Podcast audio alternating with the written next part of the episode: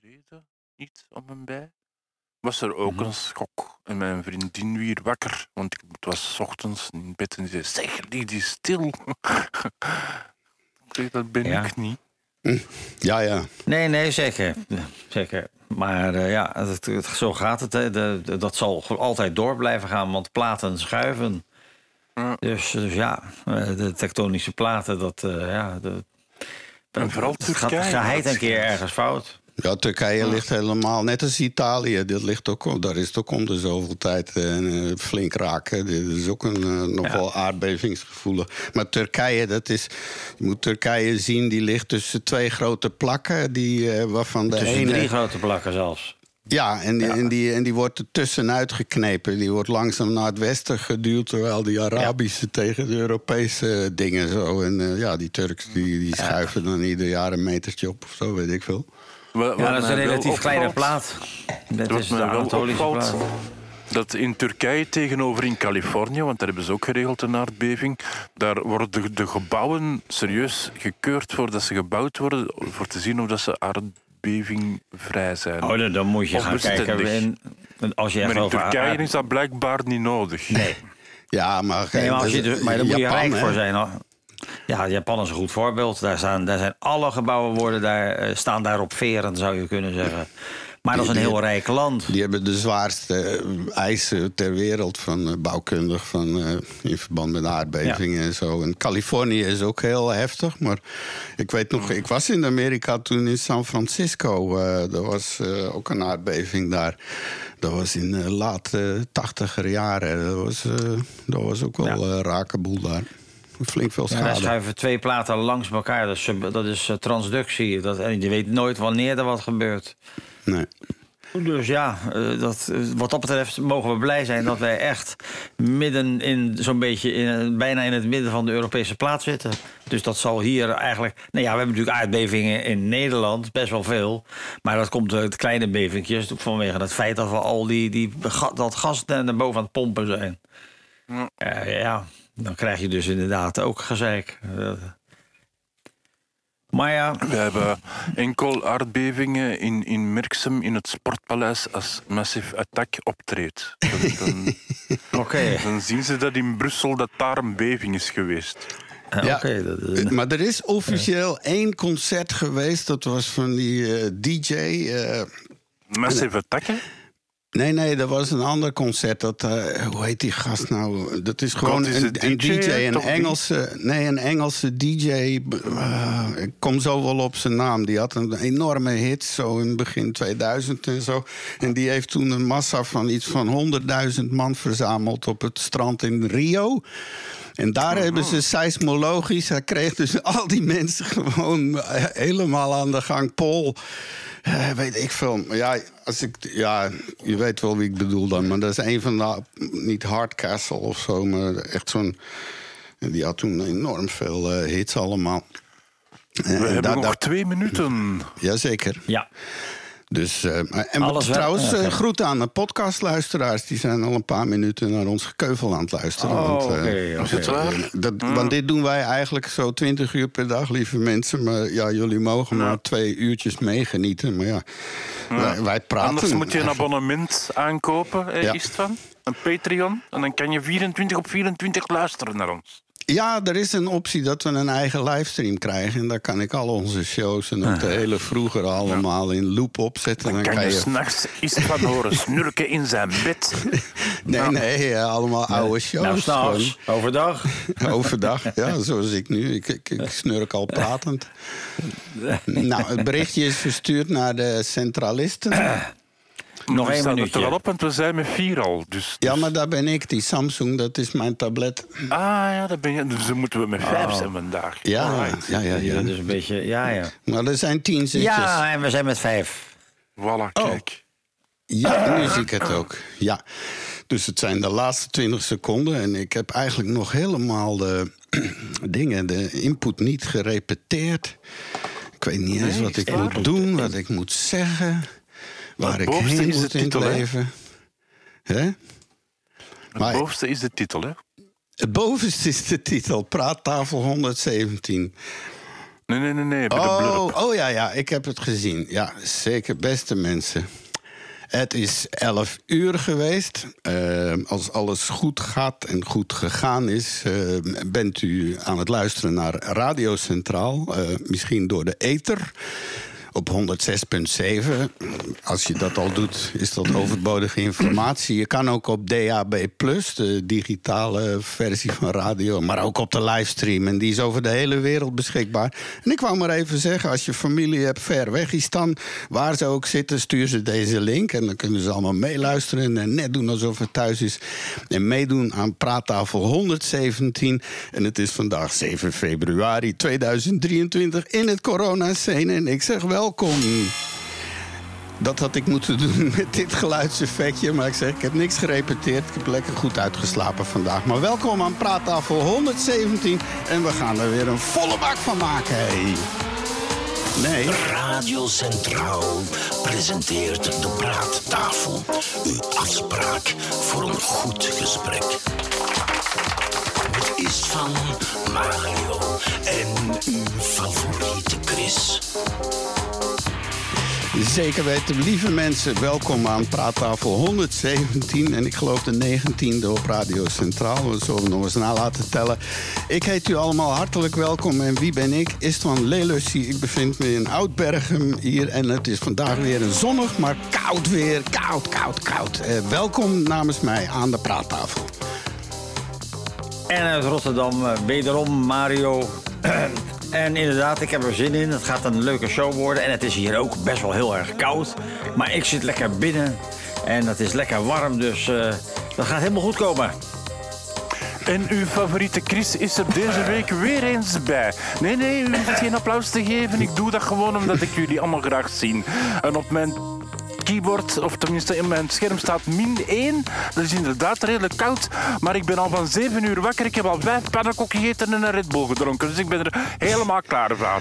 La- la- laat het maar los. Is van, kom aan, laat het los. Kom, Oké, kom op mij af.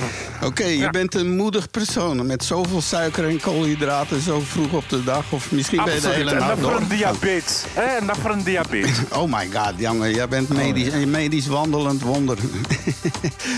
Eh, dus mensen, eh, paar dienstmededelingen. De chatroom is open. Al bekend op onze website depraattafel.be vind je bovenaan een rode knop. En het is de bedoeling dat je die rode knop inklikt en dan kom je terecht in onze chatroom. Daarbij kan je eh, ja, ons vragen stellen, mocht je iets niet helemaal snappen, wat even, of, of iets aanvullen of zomaar een vraag. Kom er dan in. Dat, je bent allemaal welkom. Bovendien, om 12 uur eh, krijgen we de volgende... Dat is nu de derde aflevering van de Chris van Quiz. Ja, de derde. De quiz van Chris, volume 3. Nee. De quiz van uw favoriete Chris, volume 3. Ah, oké, zo is de volledige titel. We moeten wel alle puntjes op de i's blijven zetten. Eh, ja, om precies 12 uur gaan we starten met die quiz. En eh, er is een hoofdprijs te winnen die, die eh, u nog Ja. groener doet voelen... en waardoor Ja. door u de wereld beter gaat maken. Zo. Dus Ja, de hoofdprijs die, die verandert echt de werlet. Dat is zeker zo. Ja, Oké. ja. De, de- we moeten gewoon de wereld groener maken, hè, zodat Dat u geschreven hebt, eh, is het van in de chat. Ja, ik snap niet dat daar ook nog helemaal niemand mee bezig is. Iedereen is met de wereld bezig, maar niet met de wereld. Nee, daarom. Dat is een vergeten... Daarom dat wij het doen. Ja, vergeten. nou ja, Eh, lieve mensen, we gaan eens een beetje kijken wat er allemaal in de praattafel vandaag te doen is. We beginnen vandaag al lachend, jazeker, maar niet over het greenwashing of green rinsing. Eh, Mario heeft het over eh, walvissen en windturbines. Ja, zoals altijd. Dan een nieuwe quiz van onze favoriete Chris. Het is onze favoriete Chris. Of dat het de uwe is, ja, daar mogen we over stemmen in de chatroom, zeg maar. Verder over ballonen. Ballonen zijn dat? Oh ja, ballonen van China. Ballonnen. Bal- ballonnen. Ballonie. Nee, nee, dat zijn ballonen van China. Daar, Het hebben zijn nog er ook grote, hè? Ja. Ze zijn groot, hè? Dus, ja. Ja, zoals ionen heb je ook ballonen. ballonen. Ja, dat zijn zoals ionen heb je ook ballonen. Dat Ja, is een- ballonen. Ja, eh, van China en de twaalf maanden van Jupiter. De twaalf nieuwe maanden van Jupiter. een gedicht over koffie en zo afsluitend met Chinese baby's, kankerzoekende mieren, let op, en ratten met mensenhersenen. Wat wil je nog meer? Op je dinsdagmiddag op je favoriete praattafel, vlak voor je lunch en na je stevig ontbijt. Op het werk, in het land, in de, in de hele planeet. Welkom aan deze praattafel. Eh, ja. Radio Centraal. Ongehoord. Ongehoord. Ongehoord. Ongehoord. Ongehoord.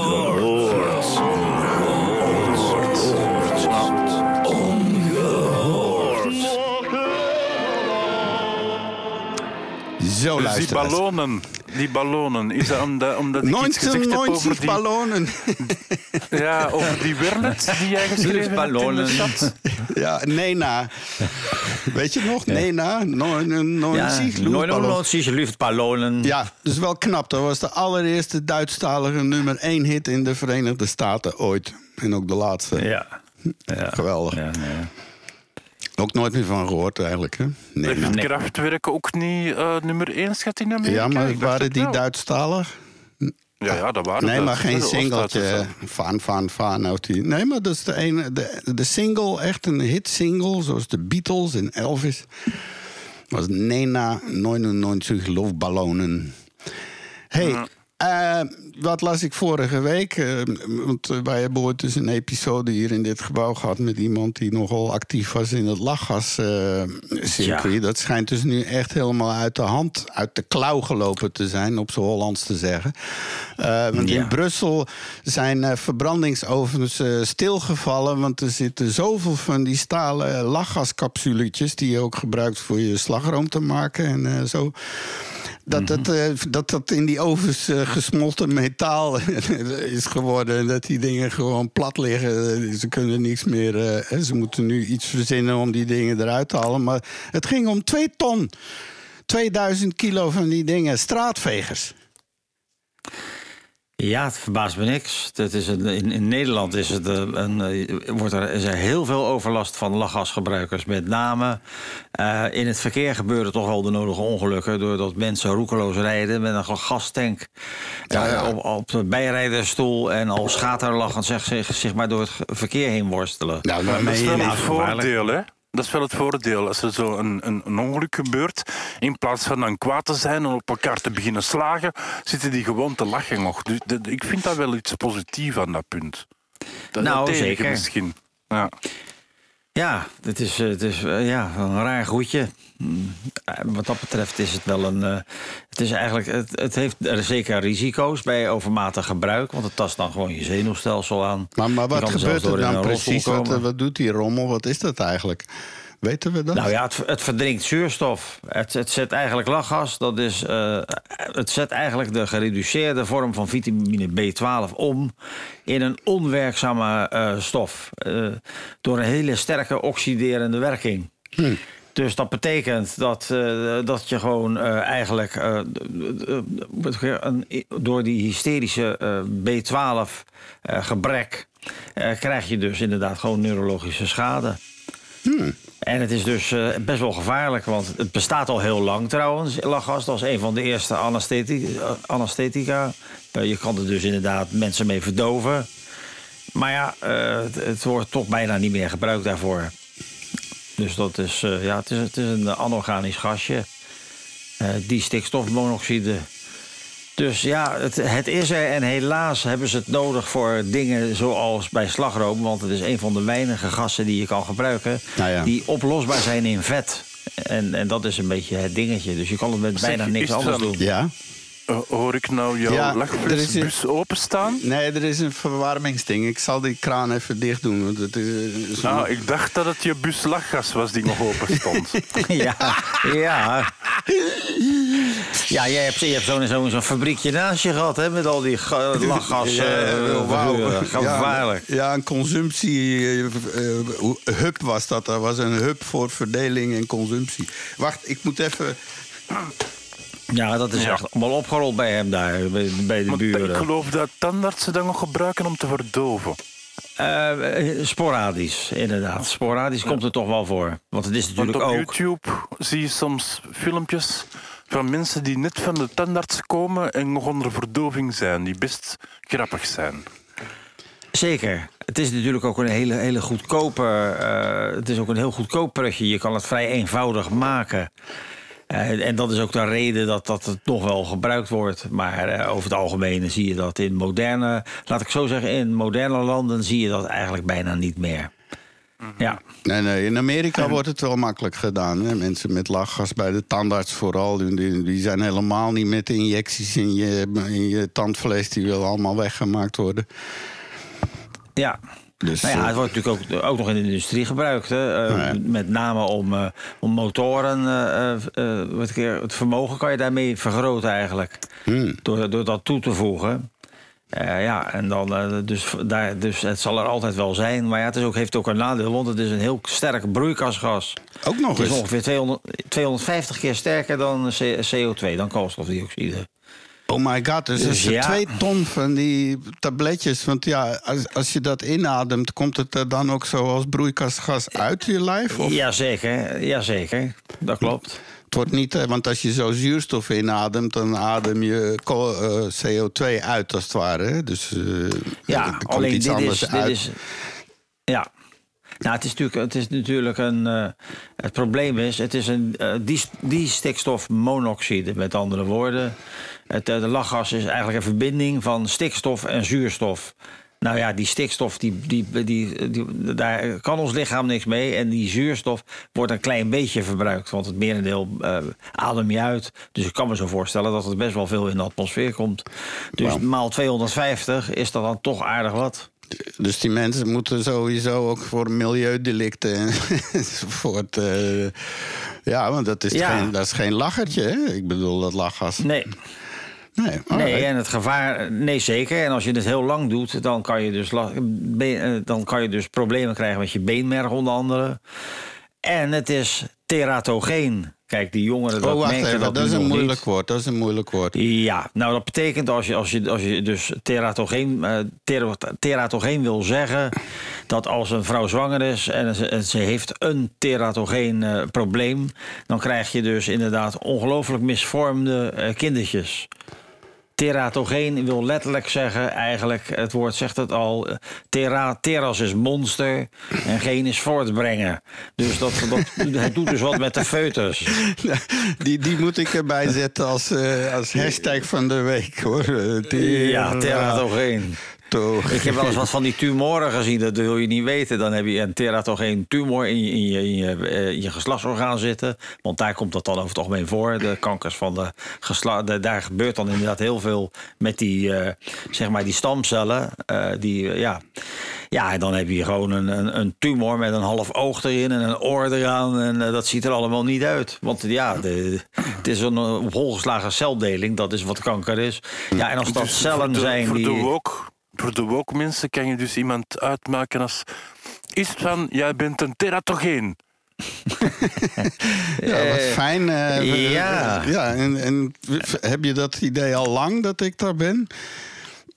Nee, Ver- het vermoeden althans. Ja. Het was als voorbeeld. Het was een voorbeeld van iemand uit te maken in de woke eh, ehm, eeuw nu. Ja, dat, eh, Zonder dat iemand is wel... anders te beledigen. eh, ja, dan kan je toch gewoon zeggen van, van je bent een teratogeen. Ja, dat kunnen we Ja. doen. En dat maakt meteen dan een heel verschil uit tussen iemand die bijvoorbeeld het gewoon niet weet en zegt wat zeg je. En een andere die geen idee heeft wat het is, maar toch gewoon zegt van wat zeg je nou? Ja, dan zie je ze eerst googelen op hun gsm voordat ze kwaad Ja. worden. ja, oké. ja, of je zegt van, wat ben jij toch een coproliet? Coproliet? Nou ja. nou. nou, een coproliet, dat is het fossiel van een drol. Nou ja. Oké, het binnenkort een nieuw item. Mario's, Mario's Latineske Ja, of, eh, memes. ja, of, eh, of Hoe je- maak hebt- je hebt- ruzie in een woke-eeuw? Ja. Ja. het zijn allemaal tunicata. En de, tunica, de tunica, dat is de zakpijp. Die leeft in zee. Dat is, ook, dat is er ook één. Dan ben je toch een tunicata. Oké. Hey, En, ja, ja, en coprolieten, dat, eh, ja. maar Ja, nu dat we nou het ja. over bijen hebben in Oostenrijk... eh, zijn er eh, ja, echo, echo's van de Hadden we het over bijen? Nou, over over dieren. bijen? We zijn naar dieren Ah, gegaan. want het ineens Ah. over dieren. En dan zie ik een link. En dan de eerste, de beste liaan die ik zie in het woud. Daar spring ik op. En dan zwaai ik naar de volgende boom. Hè, want ja, we moeten door. Hè. We hebben Van de dadelijk hak- een nieuwe in quiz. de boom, van de hak op de eh, tak. Ja, er is al een gast. Christo eh, is al ge- gearriveerd in de chatroom. U weet het, praattafel.be. Rode knop in de chat. Doe mee met ons. Stel je vraag. En straks natuurlijk om 12 uur de quiz. De, de waanzinnige quiz van Chris. Onze favoriete Chris. Favoriete Chris. Voilà, ja. Ja, je moet dat dus- altijd voor... Ja, ja, ja, maar soms Bijen. wil ik het een beetje Nee, we kort, hadden het over bijen. Dan? We hadden Ja, het over bijen. Voor bijen. Eh, dus in Oostenrijk, echo's van een eh nazi-verleden. Wacht, ik zit hier met een... eh, met, wat is dat nou weer? Oh, wacht even. hoor. Ja, het is een beetje eigen bij eerst. ik heb vandaag, eh, is misschien door de vrieskou... want ja, ik, ik zet mijn studio niet meer aan de hele nacht... zoals Ja, vroegere ja, ja. tijden. Maar dat is trouwens typisch met muziekstudio's. Eh, alles, die mengtafels, heel de rommel staat altijd aan. En waarom? Als je dat iedere dag uit gaat zetten, en vooral zo'n hele grote, zo'n Nief, dat zijn tafels van een miljoen euro. En eh, dat weegt bijna een ton. En, eh, als je dat iedere dag aan en uit zet, dan binnen een half jaar heb je om de week daar onderhoudstechnici die eronder liggen. Want door de warmte, daar zit zoveel elektronica in. En door elke keer warm, koud, warm, koud, warm, koud, begint dat gewoon al heel snel. Dus eh, ja, die, moeten, die zijn eigenlijk verplicht om die rommel eh, dag en nacht aan te laten. En, eh, dus Dus de- deze... en, en dat is de reden dat, dat jij dat altijd doet bij jou thuis, waar, waar jouw vrouw altijd over klaagt. Doe dat licht nou eens uit. Ja, nee, maar het gaat meer om apparatuur. En de andere reden is, dat is eh, eh, eh, statistisch bewezen, dat... eh, maar wacht, wat is hier nou? Ik heb hier een... Ik zit Ja, hier er met... zit een eh, kraakje in je stem. ja, ja, ja, ik, Ik, ik hoor het. Het Ja, klinkt wat koperoliet. Ja, Wat, eh, ja maar het ik moet, hier, beetje- ik moet dat hier even uitzoeken. coprolitisch. 1, 2, 1. Wacht, geef me één seconde, jongens. Neem het even over. Eén seconde. Ja, ja, nou hij is Maar inderdaad een beetje bijen? Maar weet jij van bijen, eh, Mario? bijen. Nou, ik vind hele boeiende diertjes. Ik ben lid van de microscopie, van het genootschap van Nederlandse Eén. microscopie. En een van de leukste lezingen Ja, ging ja. over bijen. En dan met name eh, het, slingen, het honingslingeren. Dat is wel heel Ah, ja. grappig om te doen. Als je dus wat honing neemt, eh, bijvoorbeeld je koopt een potje klaverhoning. Dat douw je zeg maar in een reageerbuisje. En die douw je dan zeg maar in je centrifuge. Ja. Dat ding dat draait. En dan uiteindelijk liggen dan onderop kan je dan een monster trekken en daar liggen de pollen in. En dan kan je dus inderdaad onder een microscoop kijken. Is meer dan 50% van die pollen klaver, van, eh, komt eh, van klaver. Dan mag je het eh, eh, klaverhoning noemen. Begrijp je? Dus dat is wel heel grappig om te zien eigenlijk. Ja. Eh, Want, eh, ik in vind best wel interessante diertjes. Heb ik een, eh, een imkerdiploma ooit gehaald in Braschaat op de kinderboerderij. en honingslingeren. Voor mij was het dan echt de honingslingeren. Hè. Je hebt dan de, de honingraken die uit de bijenkorf komt. En die steek je in Oh ja. een ton en je slingert dat. En dan komt de honing tegen de zijkant.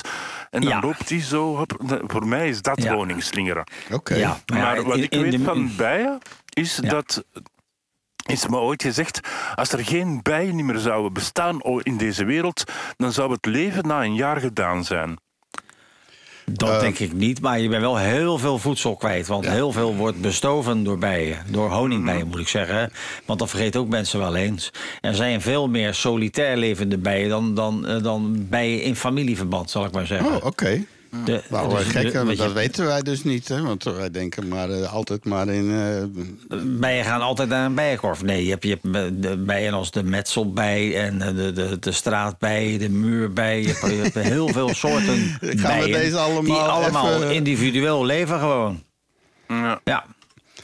Dus dat, maar ja, dus de, en dan zeg maar de, de, de, honingbij, dat is de soort die, eh, die kolo- kolonies vormt, zou je kunnen zeggen. Ja. Ja, maar Nou ik ben nog altijd benieuwd. Het is van begonnen over iets in, in, in Oostenrijk. Nou ja, dat, eh, dus nu zijn we weer terug bij de bijen natuurlijk. En eh, er was een artikel in New York Times.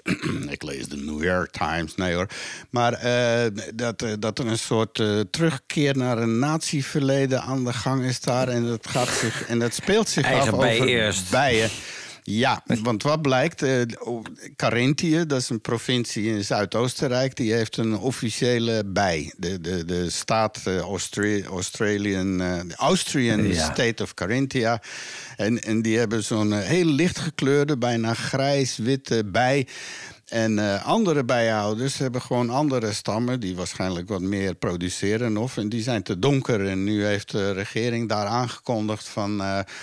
dat al die, de- die gekleurde, die diep gekleurde bijen... want eh, ze zeiden dat eh, ja, die bijen zijn eh, zoals donkerbruin leer enzovoort... zien die eruit.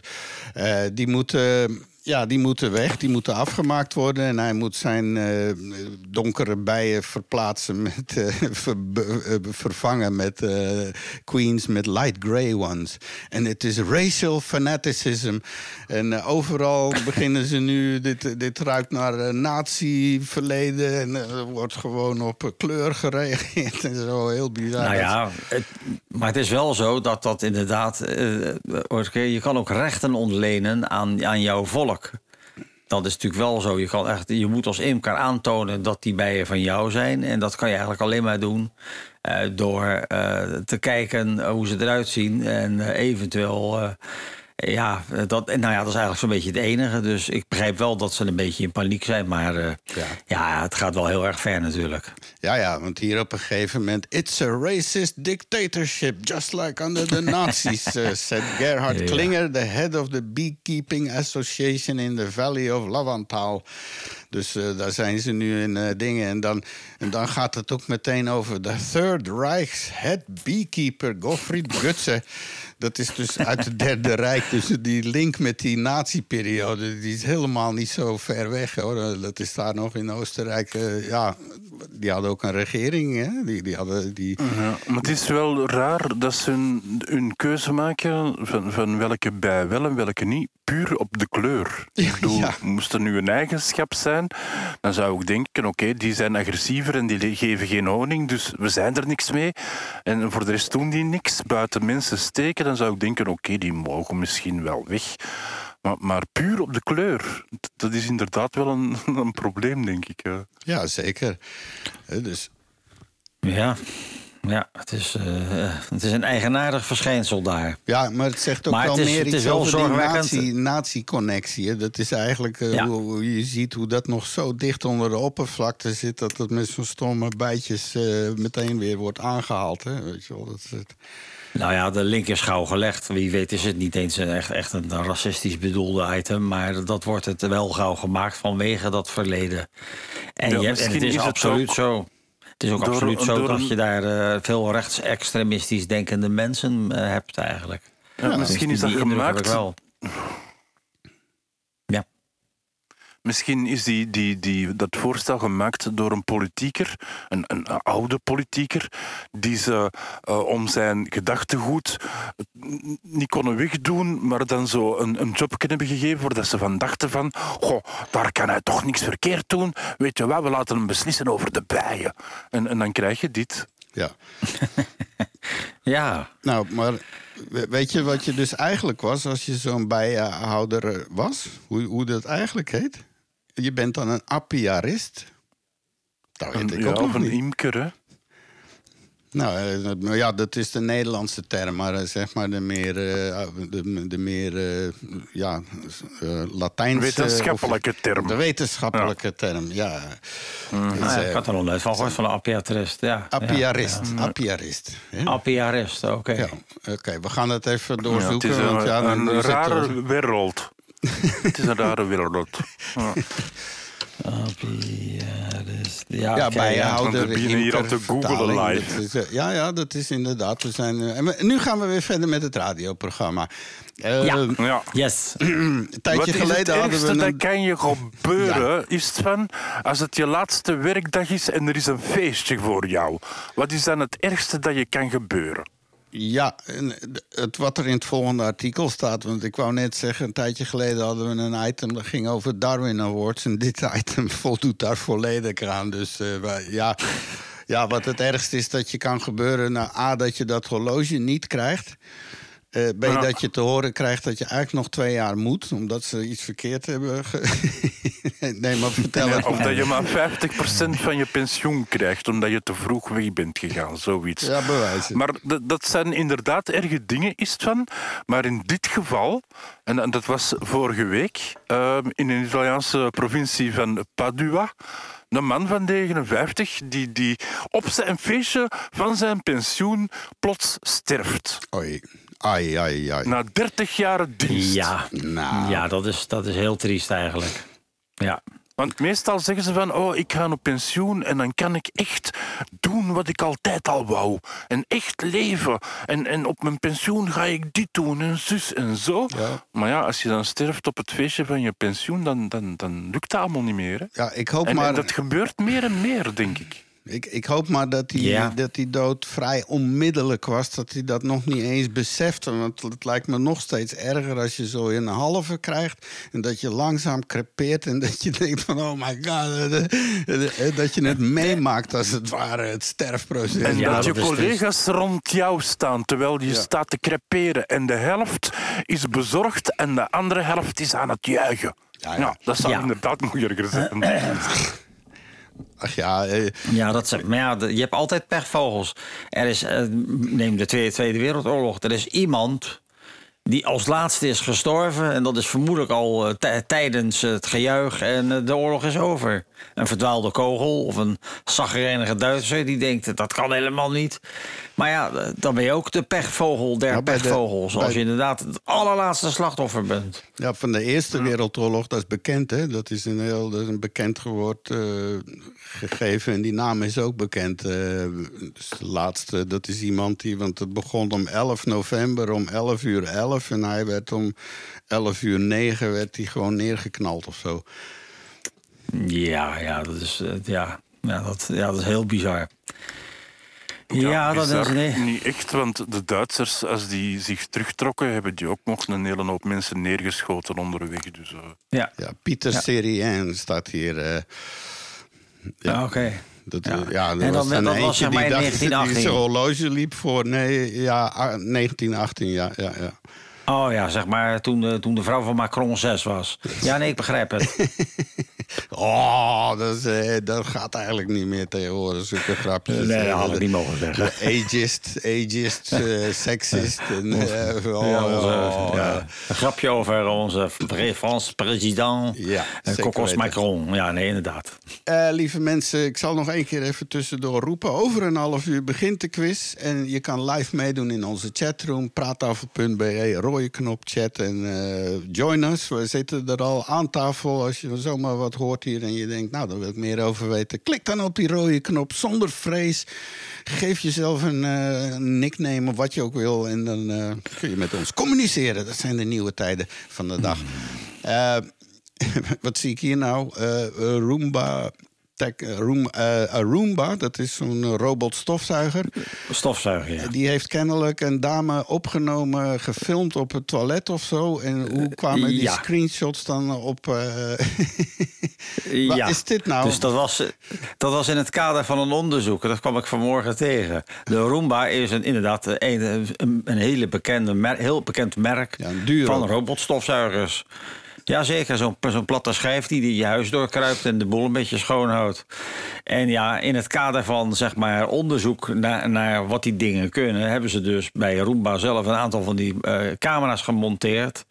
En die, hebben, ze- die zijn dus bij werkgevers thuis terechtgekomen eh, om te testen.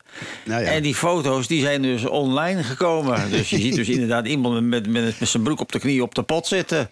En allemaal van dat soort foto's heb je dan. Oeh, wauw. Ja, eh, een vriend van mij, die, die, die zijn vriendin waar hij mee samenwoonde, had ook zo'n Roomba. En, en die jongen, dat was een elektronisch ingenieur. En die had die eens opengevezen en die had gezien, zo'n Roomba, als die aan een muur komt, die herkent die muur en dan draait die. En die had hij zodanig geprogrammeerd dat die begon te vloeken en draaien. Dus elke keer als die een, een object tegenkwam, Godsgloeiende. En dan- ja, vloekte die en, en draaide die. Gewoon om zijn vriendin zo eens te pisten. Ja, dat kan heel grappig zijn. Ja, Wat, heel, ja, wat ik heel grappig vind, er zijn honderden filmpjes op YouTube met katten die op zo'n ding zitten. ja, Die ja. dat vinden dat eh, de vibreren, maar ook Ah, die ben jij warmte. die ene die daar naar kijkt? Ja, verveling. Van, Ja. Ja, Maar eh, het kan altijd erger. Ik bedoel, er zijn ook van die filmpjes dat, dat, dat je dus zeg maar een hond heeft dan gescheten in de woonkamer. De baas is er niet en dat ding dat gaat lekker eventjes die hoop helemaal uitrijden over de complete vloeroppervlakte van die kamer. Is dat het YouTube-filmpje waar dat jij naar kijkt, Mario? Ik, ja, ja, maar- ja, ongeluk. Maar ja, dat eh, is helemaal per ongeluk. Nee, dat vind ik hartstikke leuk om te zien natuurlijk. Ja, nee, tenminste, het is grappig, ja. Maar het zal je maar overkomen, ja. Als er zo'n drol ligt en die Roomba die gaat daarover... ja, die, eh, eh, ja dat, dat is een van de nadelen, eigenlijk. Nou, ja, dat heb ik hier ook wel eens. Ik heb ook een tijd zo'n ding gehad en eh, ik heb hem Ja. nog. Ik moet hem weer Maar- herinstalleren, maar eh, ons meubilair staat een beetje raar daarvoor. Maar goed. Ah. Vroeger Ja, had ik heb ik, er ook de- ik heb er nooit aan gedacht toen we een nieuw bed kochten een aantal jaar geleden. Om, de vorige stond op hoge poten en dan kon, dat, dan kon dat ding daaronder. En bij deze niet. En dat is een nachtmerrie. Nu al te stofzuigen onder dat bed en zo. Oké. Dan ben jij aan het vloeken terwijl je aan het stofzuigen bent. Ja, als ik nu een nieuwe bank, een nieuwe bed, alles zou kopen, dan zou ik alles zeker eh, met poten van onder, eh, ook onder de bank in de living, Nee. dat zo'n ding er helemaal onder kan. Ja, dat, dat is, dat, daar heb ik mijn bank op gekocht. Want ik heb ook zo'n ding, een Nito. Eh, en die, die, die, die woont onder mijn bank. Die heeft daar zijn holletje. Ja. Daar laat hij zichzelf op. Ja, zeker. Dus dat is wel heel handig. Ja. Hey, eh, de Roomba dus, maar dat was een soort eh technische ongelukje als het ware. Dus. Maar, maar ja, let maar op wat er allemaal gaat gebeuren als die dingen met elkaar gaan communiceren. En dan met ChatGPT Ja. en alles wat er rond, want eh, Google heeft... Ja, als er een ja. camera in zit dat, en dat ding wordt gehackt... dan ben je je eigen leven niet zeker. Dan moet je in de gaten houden door je eigen stofzuiger. Ik heb een paar jaar geleden een nieuwe muis gekocht voor mijn PC. En die vroeg tijdens het installeren of dat hij ehm, mocht beschikken over mijn contacten in mijn e-mail. En dan dacht ik, wat Ja. moet een muis met mijn contacten in mijn e-mail doen? Dat is heel Nou, raar, wat voor inderdaad. muis? Was dat een Russische of Chinese muis? Een trust, een trust. Ah ja, dus de naam dus. denkt er wel, oh, trust. ja. Dat, dat is vertrouwbaar, maar blijkbaar dus niet, hè? Is het van. Nee. Nee, maar zo'n naam geef je ook aan een bedrijf als je denkt van nou, ik ga Ja. shady business doen. Wat kan ik nou het beste noemen om, om zogenaamd, oh ja, Trust. Maar dat is al een heel, heel oud merk. Hè. Dat was dat was al in de negentiger jaren keyboards en muizen. En dat is eh, gigantisch geworden. Dat was een Nederlands bedrijf trouwens. Ik zit ermee Ja. te dollen. Oh, dan is het helemaal niet te vertrouwen. nee, oké. Hey, ehm, we moeten onze running eh gag, een eh, onderwerp wat eh, elke keer weer terug gaat komen, want dit gaat nu echt allemaal zo hard. Dus, Hebben we er al een jingle voor? Is het van? nee, maar wacht, ik kan wel eens proberen. eh. Hallo? De chat GPT. Ja. Ja, met een echo. en Ietsje langer nog die galm en, eh, het, is, en het is hem wel. Ja, dus ehm, nu is er zo'n eh, iets van bij de scholen dat ze willen dat eh, alle examens handgeschreven zijn. Om, om zodat ze niet door ChatGPT kunnen worden ge- ge- gehackt, als het ware. Of nou ja, copy-paste eh, gebeuren ze doen. Want ja, het, kennelijk werkt het. We hebben vorige week gehoord hoe een, een ChatGPT geslaagd is voor een advocaat-examen. door, door essays in te leveren die gewoon voldeden. En, eh, maar nu eh, is het interessant dat er, ja, de creativiteit van de mens kent geen grens. Dus nu is er een videootje opgedoken van een knul op eh, YouTube... die dus een 3D-printer heeft genomen. En daar heeft hij een, met een gaffa-tape een, een soort een, een bikje, een pennetje aan vastgeplakt. Aan- aan de en dan, ja, en dan met een beetje programma en een file schrijven. Nou, dat ding schrijft nu. dus je kopiet van. GPT. Ja, en eventueel zelfs met wat foutjes. En dat niet elke letter hetzelfde. Daar kun je allemaal een beetje met eh, programmatuur allemaal een beetje aanpassen en zo. Ja, De random knop is dat. ja? De random knop. Dan, dan schrijft hij verschillende lettertjes. Ja, dan, krijg je een beetje menselijke variatie erin en zo. En, eh, maar, maar ja, daarom. Maar dat is het hek van de dam nu weer. Want nou, dat werkt dus ook niet meer. Dus het zal echt wel teruggaan naar gewoon in het lokaal. Met, eh met maken. Ik, ik, ik kan me nog herinneren op de eerste school dat we een lei kregen. Mario, weet, dat weet je, met, lei? met, Ja. zo, met die stiften, met die zo- zo'n zwarte stift. En, eh, ja, dat was in de eerste klas van de lagere school kregen we zo'n lei met aan de ene kant gewoon helemaal zwart en aan de andere kant van die witte strepen. En dan moest je leren En schrijven. kon je, dat kon je, ja. ja, dat kan ik ook wel. En, en, met, en de kroontjespen. Ja, dat was in de tweede klas. Met een potje inkt, ja. ja, in de tweede en klas. kregen vloeipapier we- voor je foutjes. ja, ja, ja. En het pennetje dat is mij allemaal ontgaan. Die, ik heb leren schrijven met de vulpen. Nou ja, Oh, die, die kreeg ik op een gegeven moment cadeau als eh, met kerst of zo. Je eerste vulpen. Oh, ja. Nou, zo, En, en eh, ik denk, oh. als ze verplichten de, de examens of de dingen in, in vulpen te schrijven, dat een 3D-printer daar niet mee gaat kunnen helpen met een vulpen.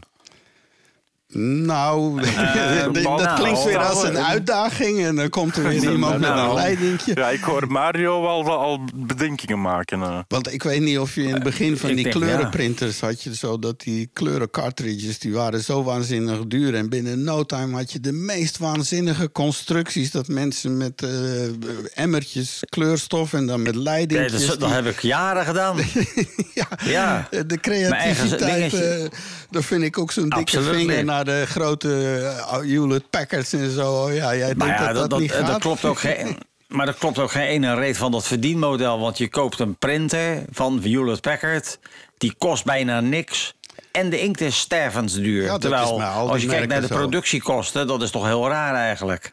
Want, eh, dat is helemaal zo met eh, Brother. Hè, die, die zijn nog goedkoper, die printer. Maar, maar hun dingen zijn nog duurder en zo. Maar dat is ook een Epson ook. Maar dat is het enige waar die lui aan verdienen. Want die, die printers, dat is tegenwoordig wat plastic en een paar chips. Dat is, daar verdienen ze niks op, op die manufacturing.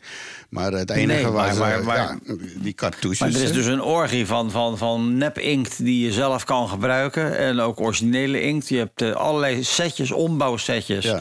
Dat je je cartridge vervangt door een soort, eh, soort eh, cartridge met een slang eraan. Waarbij je dus zeg maar een, een pot inkt erin kan hangen. Waardoor je dus eh, enorm lang kan printen eigenlijk. Eh, ja, dus het, het is eigenlijk een beetje op hol geslagen. De, dus, dus die inkt, die, de- de- ja, als ze daaraan moeten verdienen. Als je kijkt hoeveel milliliter er in zo'n cartridge zit van 40 euro. Dan denk je van, nou, er klopt ergens iets niet. Nee, nee, en, Ja. ze proberen het ook allemaal te beveiligen met elektronica. Maar de EU Ja. die wil dat nu gaan verbieden. Want ja, want wij hebben Ja. toch regelmatig... en dan ga ik naar eh inkt.be, weet je wel... en dan het huismerk gegarandeerd goed. Nou, gegarandeerd niet. Dus, weet je wel, we hebben al twee keer eh, rommel terug moeten sturen. Dat, dat ding pikt het gewoon niet. En dat is een Nou feit. ja, ik, ik, ik koop ook altijd eh, cartridges voor mijn printertje. Gewoon bij 1, 2, 3 inkt.nl. Ja, dat zijn de- die hebben een huismerk en dat werkt prima. Ja, maar, ja, bij de onze niet, maar wij hebben zo'n half professioneel ding, een A3 eh, geërfd hoor. Eh, maar eh, ja, die, die is kennelijk toch wat. want dat zijn ook van die hele grote cartouches. niet wat je. Maar goed, het is allemaal een beetje. hey, jongens, ehm, eh, rustig aan. Ehm, we zijn nog steeds over ChatGPT GPT bezig. Wat we net zeiden. Nou ja, Google gaat nu de strijd aan. Ze hebben nu trouwens een ding wat muziek maakt. Hè? Ik weet niet of je die al geprobeerd hebt. Ik dacht dat Even dat- kort. Ja, Eh, iets, iets met een A was het. Een, een eh, A, de naam ben ik even kwijt. Aiva. Aiva, ja. Ah, nee, maar daar zijn, daar zijn we van de week al geweest. Maar dat, daar weet ik niet of dat. eh, Music Maker. Ja. even kijken hoor, welke is dat? Je weet het niet meer. Songmaker. Nee, Music Lab. Chrome Music Lab. Is dat die? Songmaker. Songmaker, the newest experiment in. eh, nou.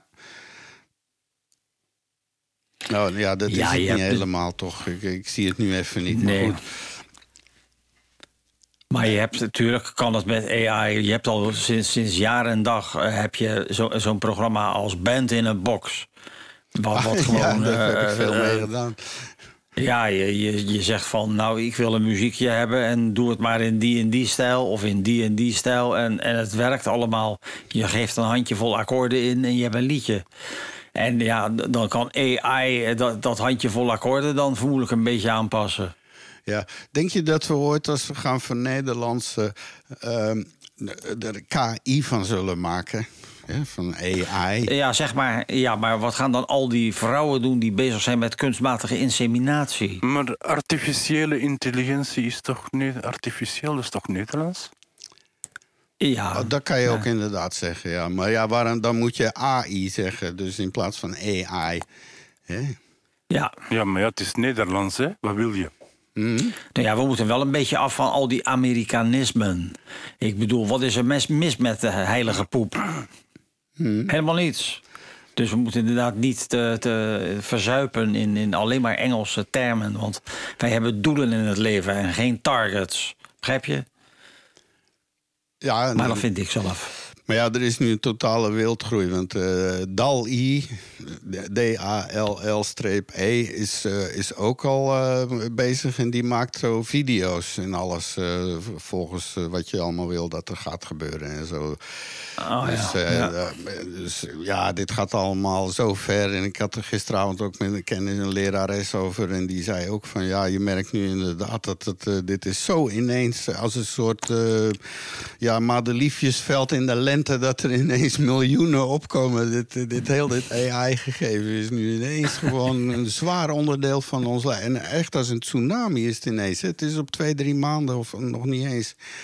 Het is een gamechanger. Absoluut. Zeker, Ja, en ook industrieel, eh, overal. eh, het schrijven van scenario's, schrijven van teksten voor eh, brochures, voor handleidingen, weet ik veel al. Dat dat gaat nu Ja. echt een... Het is een, eh, echt, echt inderdaad, het, het, het spelletje is totaal veranderd hierdoor. Mensen hebben het toch niet zo door, maar dit gaat echt de wereld veranderen. ja, toespraken ook, weet je wel. Eh, Een toespraak voor een eh, vereniging, nou, wat is het ook? Huppakee, poef. Ja. al die mensen die dat vroeger deden, die gaan nu ook een ander vak moeten Nou ja, leren. sterker nog, we hadden al deepfake. Dit is eigenlijk deepfake voor, voor tekst. En uiteindelijk zijn we dan er nu inmiddels achter dat je helemaal niks meer kan vertrouwen. Nee, precies. Maar wat je wel hebt natuurlijk is... als je zo professionele tekstschrijvers... die komen ook heel vaak dan met zo toch wel cliché-achtige dingen. Want die, die gebruiken natuurlijk ook wat eh, repertoire... wat ze kennen enzovoort. Hè. Maar eh, ja, ja, ja, ja, ja. Ja, maar dat is zo alles, joh. De stoommachine verdreef dit... en dan kwam de benzinemotor verdreef dat. En eh, weet je, eh, dat- dat is nou eenmaal... en deze worm gaat nooit meer terug in het blik. Nee, nee. Dat gaat de, niet de gebeuren. Pandora's box is open. Ja, dus eh, Google die lanceert er een die Bart heet voor het grote publiek. Dat eh, komende Ja. weken gaan de deuren open. Dus nu krijg je een wedstrijd tussen Bart en GPT. En, eh, ja, Nou ja, sowieso de manier waarop we zoeken zal veranderen. In plaats van dat je een handjevol links krijgt bij een zoekquery, je gewoon gelijk het antwoord. nou ja, Bing, is Bing is nu al zover, dacht ik. Van, Ja. Ja. Die, eh, Ja. die hebben dat geïntegreerd en ze gaan het dan ook integreren in Word en in Excel en in al hun programma's. Gaat er een GPT eh, meeluisteren en kijken. En, en eh, ja, en, er zijn er nog andere. Er komt er een aan die dus computercode schrijft. Je vertelt gewoon, ik wil een programma om dit en dat kunnen doen... met zoveel knopjes en dit en dat. En uh, kabam, je krijgt gewoon... Maar dat doet de- ChatGTP ook al, hè?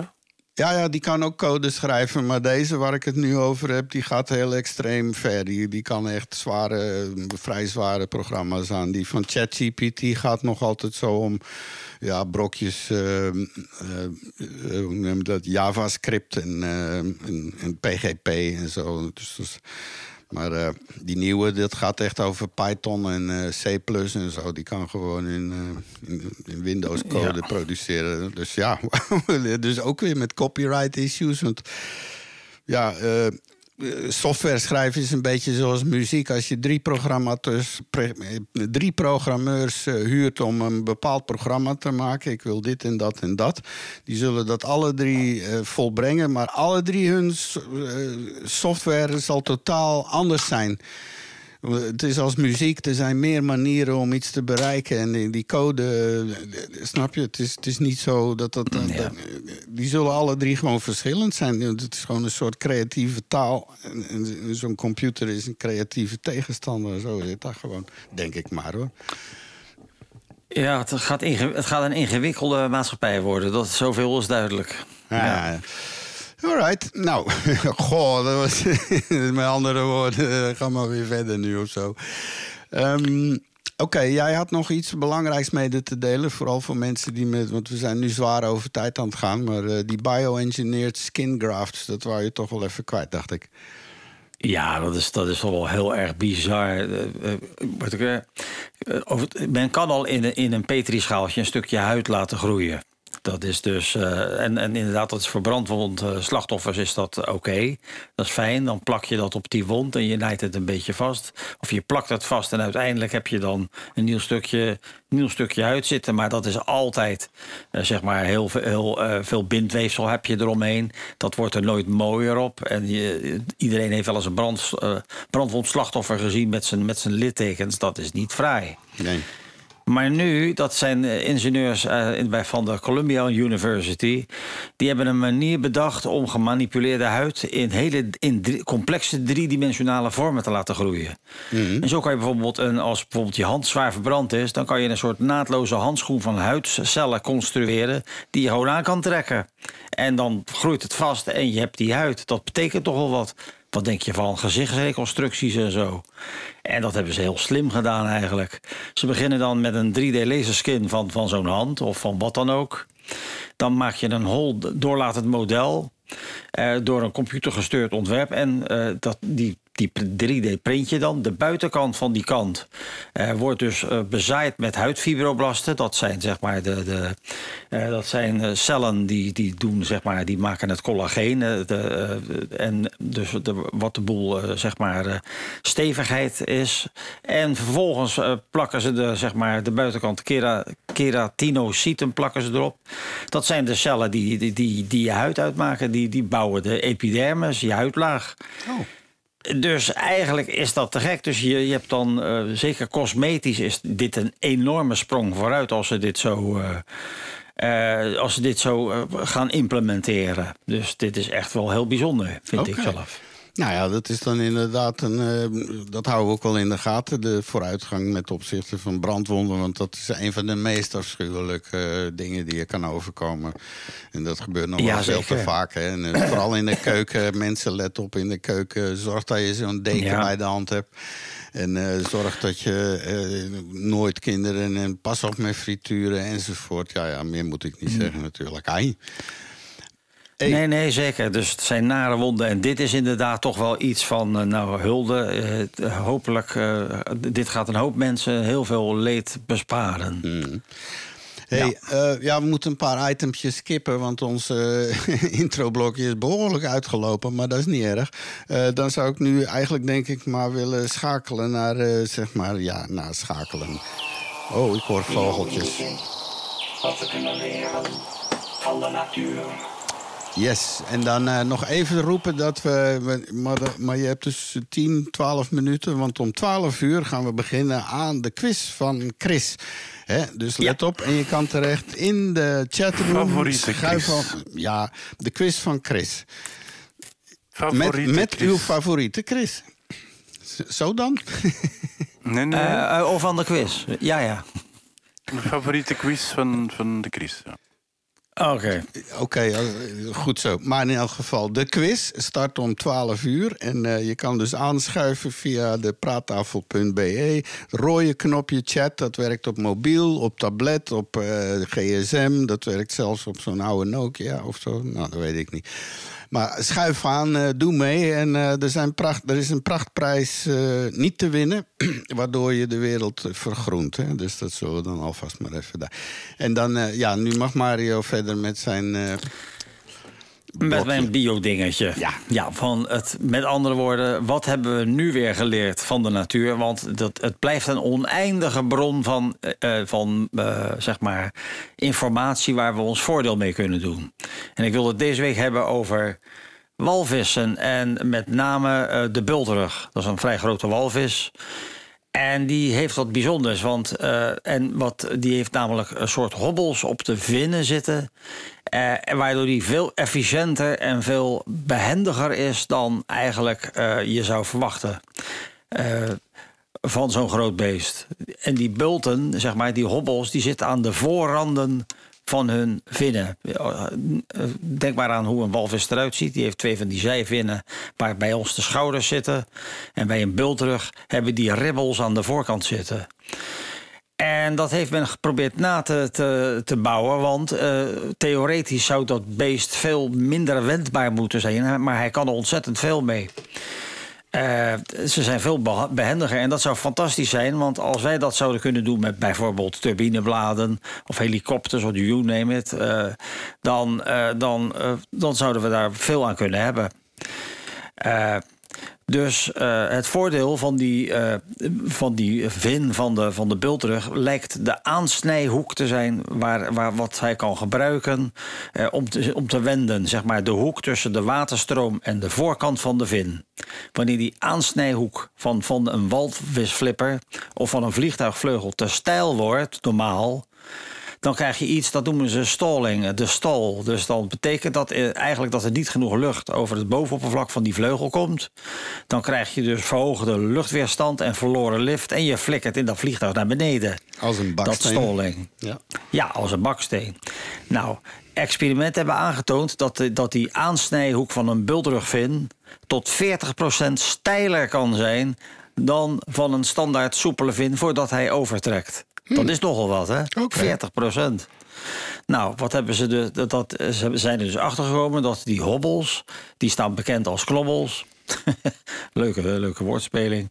Die, veranderen de drukverdeling op die vin, waardoor sommige delen ervan eh, eerder afslaan eh, dan andere. Dus, dus eh, de, de, de hoeveelheid lucht die, die verzet wordt om verschillende delen van die flipper onder verschillende aansnij. dat, vanwege die verschillende delen van die flipper.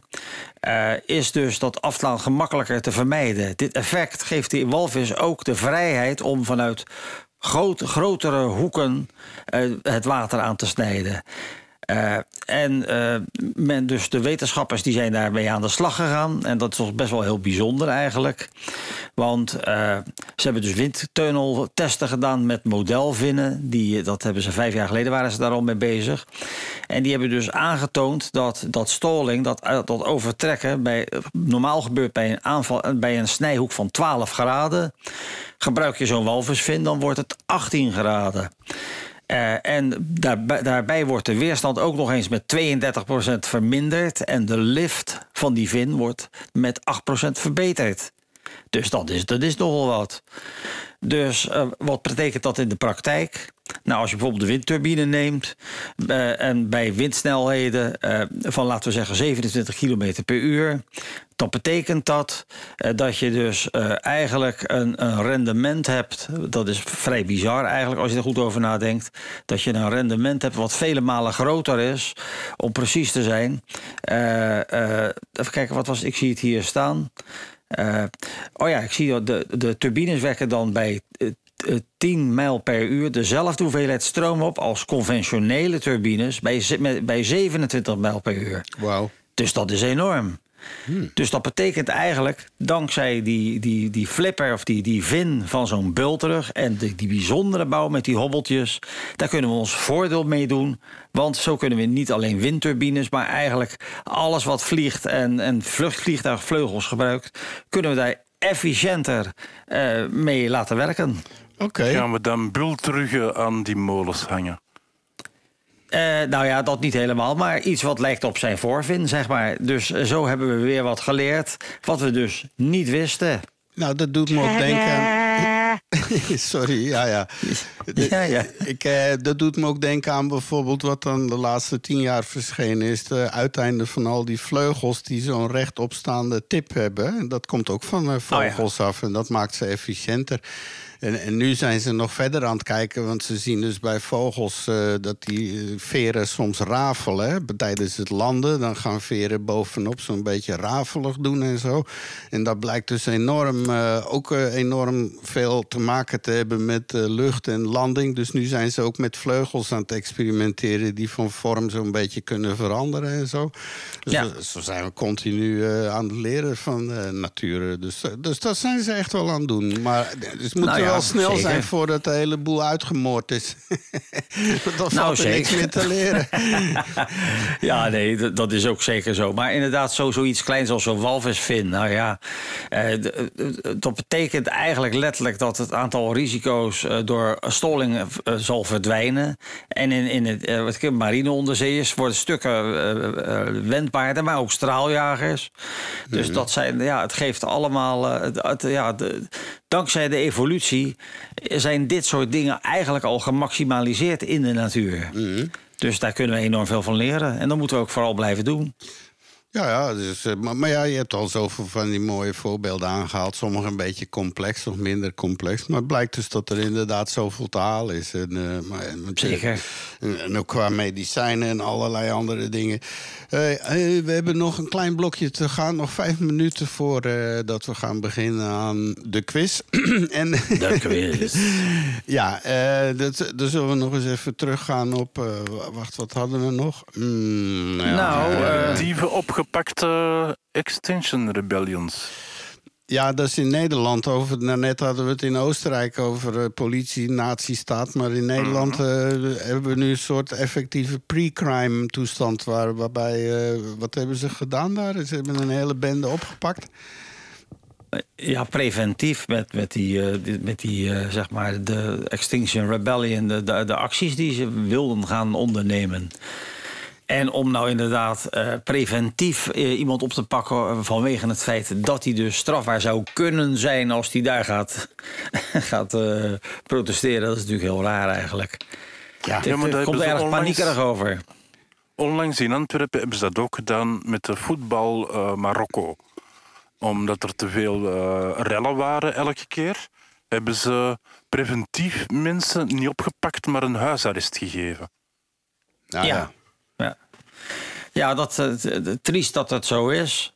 Ik bedoel, we hebben nou voor het eerst mag er weer, eh, mogen er weer, mag er weer publiek bij de, de risicowedstrijd Ajax-Feyenoord in Nederland. Die- Dat is nu geweest. Maar eh, de tribunes zijn van het veld afgeschermd met enorme netten. Zodat ze dus niks op, op, op het veld kunnen flikkeren of zo. Nee, nee. Het gaat toch wel een hele rare, een hele raar gebeuren worden eigenlijk in die wereld. hè? Ja, wat, wat, Ja, maar blijkbaar is het wel nodig. En Anders zouden ze Ja. het niet doen. Nee, dat maar is dat het is ja. dat het nodig is. Nou, wat ik vreemd vind is, je had in de 70, 80 jaren was dat hooliganisme enorm. Hè? Je had hier dan ook die eh, toestand met die doden in het eh, stadion hier. Heinzelstadion. En, en in Engeland ook zo'n soortgelijke rampen. En dan is de hele voetbalindustrie toch gaan. En toen was het in de eind 90 jaren zag je toch weer kinderen en vrouwen op de tribune. En het werd weer zo'n gezinsding en zo. Maar dat is helemaal weg sinds die corona. En daarna zijn de meest afschuwelijke rellen en, en, en bommen. En, Ook eh, heel veel racisme naar, naar de voetballers toe. eh, Oh ja, van de ja, week. ja. Ja, Een van die voetballers zijn middenvinger naar zijn tribune heeft gedaan eh, bij het verlaten van het stadion. Dat is ook raar, denk ik dan. Dat zijn dan je fans die, die, die blijkbaar redelijk racistisch zijn.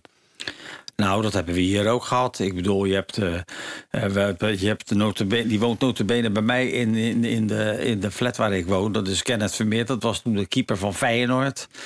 Eh, maar die, die is eh, klaarblijkelijk overgegaan naar een andere club, naar Ajax geloof ik. Ik weet niet veel van voetbal, maar het was in ieder geval zo'n transfer naar een andere club. En toen sprak men er schande van dat ze dus een pop hadden gemaakt eh, met van, van zeg maar die voetballer. Dat is een donkere meneer. En die hadden ze met een strop om tijdens de voetbalwedstrijd eh, aan, aan de voorkant van de tribune gehangen. Eh, want dat was overgelopen naar de vijand. En dan denk je van, wat, wat is dit toch voor een raar, raar gebeuren? Sporen die mensen wel? Eh, Ja, het is nee, maar die eigenlijk, worden eh, daarmee opgevoed. Hè? Dus Ajax, Feyenoord, het is eh, de Joden tegen de dingen, weet je wel. Dit is vreselijk Ja, wat ja, die elkaar allemaal noemen en zo. Dus, Nou ja, eh, het is cultuur, als je, als je cultu- culturele antropologie studeert, dan, dan, dan, dan hoef je niet ver te gaan. Nou, de, de- als je denk- denkt aan, aan stammengedoe, denk maar aan de Hutus en de Tutsis. eh, Dat, stamgedenk, dat stamdenken hebben wij nog steeds. We hebben Ja, hier ja. in Nederland hebben we ook stammen. De stam van Ajax en de stam van Feyenoord. Ja, Eh, met, met, met precies hetzelfde. Met, met het alfamannetje die dus met het uitdagen begint. En, Ja. eh, de, het, ja. en, en we sluiten Op ze zich op. is dat en- geen excuus. Eh, ik ben ooit eens naar een basketbalwedstrijd gaan zien. Ik weet niet of dat je dat ooit al eens live hebt gedaan. Ik heb dat gedaan voor de televisie, voor te filmen. En dat is totaal anders. Dat is een feest. Er zitten fanfares in de tribune. Die gooien met wc-rollen, maar dan zo slingerend zo. En dat is dan bedoeld om, om, om het op te kalfateren en leuker te maken. Dat is echt een feest, zo'n basketbalwedstrijd. En dan ja. denk ik, ja, waarom kan dat niet bij de voetbal? En, en gelukkig is dat niet bij golf zo. Stel je voor, het golfterrein. Nou, kijk, golf is een hele gezapige sport natuurlijk. Ik vind het zelf een sport voor mensen die zich vervelen tijdens het wandelen. Maar eh, bijvoorbeeld bij rugby, eh, dat is best wel een keiharde sport. Daar is het ook altijd gezellig op die tribunes en leuk en eh, noem het maar op. Het, het lijkt wel exclusief zich af te Ja, spelen bij een aantal verschillende soorten sporten. We zullen dat dit weekend zien, want dit weekend is het de, de grootste rugby in Amerika, hoe noem het Ja, dat? de NFL, de Ja. finale, de Super Bowl. Ja, ik ga kijken. De Super Bowl. Ik ga ja, kijken. Ga je Ja. kijken? Ik heb een kaartje gekocht, dat is 12 euro. Maar ja, ik, ben, ik was toen ik daar maar dan woonde moet je ook... nog met eh, vliegtuig. Nee, hier online natuurlijk. Dat, eh, Ah. de- de- te- eh, stadionkaartjes beginnen bij zo'n t- 12, tw- nee, 2.000, 3.000 dollar. en dan, Dan moet je betalen om hier in België te kunnen kijken. Ja, het is Kan je pay- niet meer een pay-per-view. VPN hè? of zo? Nee, nee, Kan je niet meer een VPN illegaal ergens in Amerika kijken? Nee, die moeten, het is allemaal pay-per-view. Dat is al oud Mhm. sinds eh, dat ik daar was. Bokswedstrijden en eh, basketbalfinales pay-per-view in Amerika bestaat al wel heel lang. En vooral in de sport. Mhm. Het is 12 uur, is het van. Ja, ja, dat is inderdaad. Ik wou nog even zeggen, Ja. we gaan zo dadelijk beginnen aan de quiz. Maar wat hebben we nog later allemaal? We hebben nog even wat onderwerpen die we gaan doen na de quiz, zodat je niet allemaal wegloopt. En we gaan nog eh, werken aan pek en veren. Daarin hebben we nog een hele uitleg over nieuwe vormen van greenwashing en alles. Als je dat boeit, dan eh, moet je zeker blijven luisteren. En dan nog in Rondje Kosmos gaan we nog wat manen bezoeken rondom eh, Jupiter. Dan krijgen we nog gedicht erbij enzovoort. Eh, en dat wordt dan weer een hele knappe. Vandaag een hele dromerige, dus eh, daar word je wel helemaal zen van. En dan nog een blokje wat wetenschapsnieuws. En eh, dat is wat ons betreft dan dat. En daarna ga je nog met Jeroen en Elko B. eh, lekker naar muziek luisteren van alle kanten van de planeet en zo. En dat alles op Radio Centraal. Welkom aan deze praattafel. En ik zou zeggen, dan is het nu inderdaad een groot moment. Alweer de derde keer, want we Ja. gaan beginnen aan het volgende item. En ik zou zeggen, de maestro mag zichzelf aankondigen in deze. Goedemiddag, wakkere praattafel podcastluisteraars op Radio Centraal. En welkom op de quiz van onze favoriete quiz. En voor vandaag hebben we weer een dozijn kakelverse, boeiende vragen waar we graag ook antwoorden op zouden willen krijgen. En als het even kan, de juiste antwoorden, nietwaar? En u kunt dus ook meespelen, beste luisteraar, en antwoorden via onze praattafelchat op praattafel.be en op chat te drukken. Of je kan ook heel hard roepen, nietwaar? We zijn er dus klaar voor ik heb er zelf ontzettend veel zin in. Laten we starten met de quiz van onze favoriete Chris. Pabauw. Nou, eh, dus er komen twaalf vragen. Eh, in de chatroom kan je dus antwoorden. We hebben nadat de vraag komt, hebben we een wachtmuziekje van zo'n 30 seconden. Want sommige mensen die, eh, ja, die krijgen een beetje delay. En dan Ja, ik stel, ik stel voor, omdat, Ja. jullie, omdat jullie ook in die chatroom zitten, vandaar je antwoord ook in te schrijven. Misschien is dat handig. Ja, wij doen gewoon mee. En eh, voor de luisteraars helemaal le- legaal en correct. Wij weten zelf de vragen niet. Wij, het is allemaal met notaris geregeld enzovoort. Dus je kan je echt garanderen. Hier is geen, eh, en geen van ons gaat weglopen met die... Nou ja, heel misschien dat een van ons toch die prijs wint. Dat kan, hè. We, zijn niet dom, hè. Eh, dus Ja. ik zou zeggen, ik druk gewoon op de knop voor vraag 1. Chris, is dat goed? Mm, Dat is heel goed. En dan nu vraag 1. Ja, ik heb mijn, mijn vragen net uit de kluis gehaald. En, en vraag 1 is... En ik heb gehoord dat er mensen meedoen die, die Nederlands aan het leren zijn. Dus ideale vraag. Vraag 1. Hoeveel scheten laat een mens gemiddeld per jaar? En het is een meerkeuzevraag. Zijn het er 3000, 5000 of 7000? Hoeveel scheten laat een mens gemiddeld per jaar? Goh, als ik Nou, zo reken, wel 365 dagen.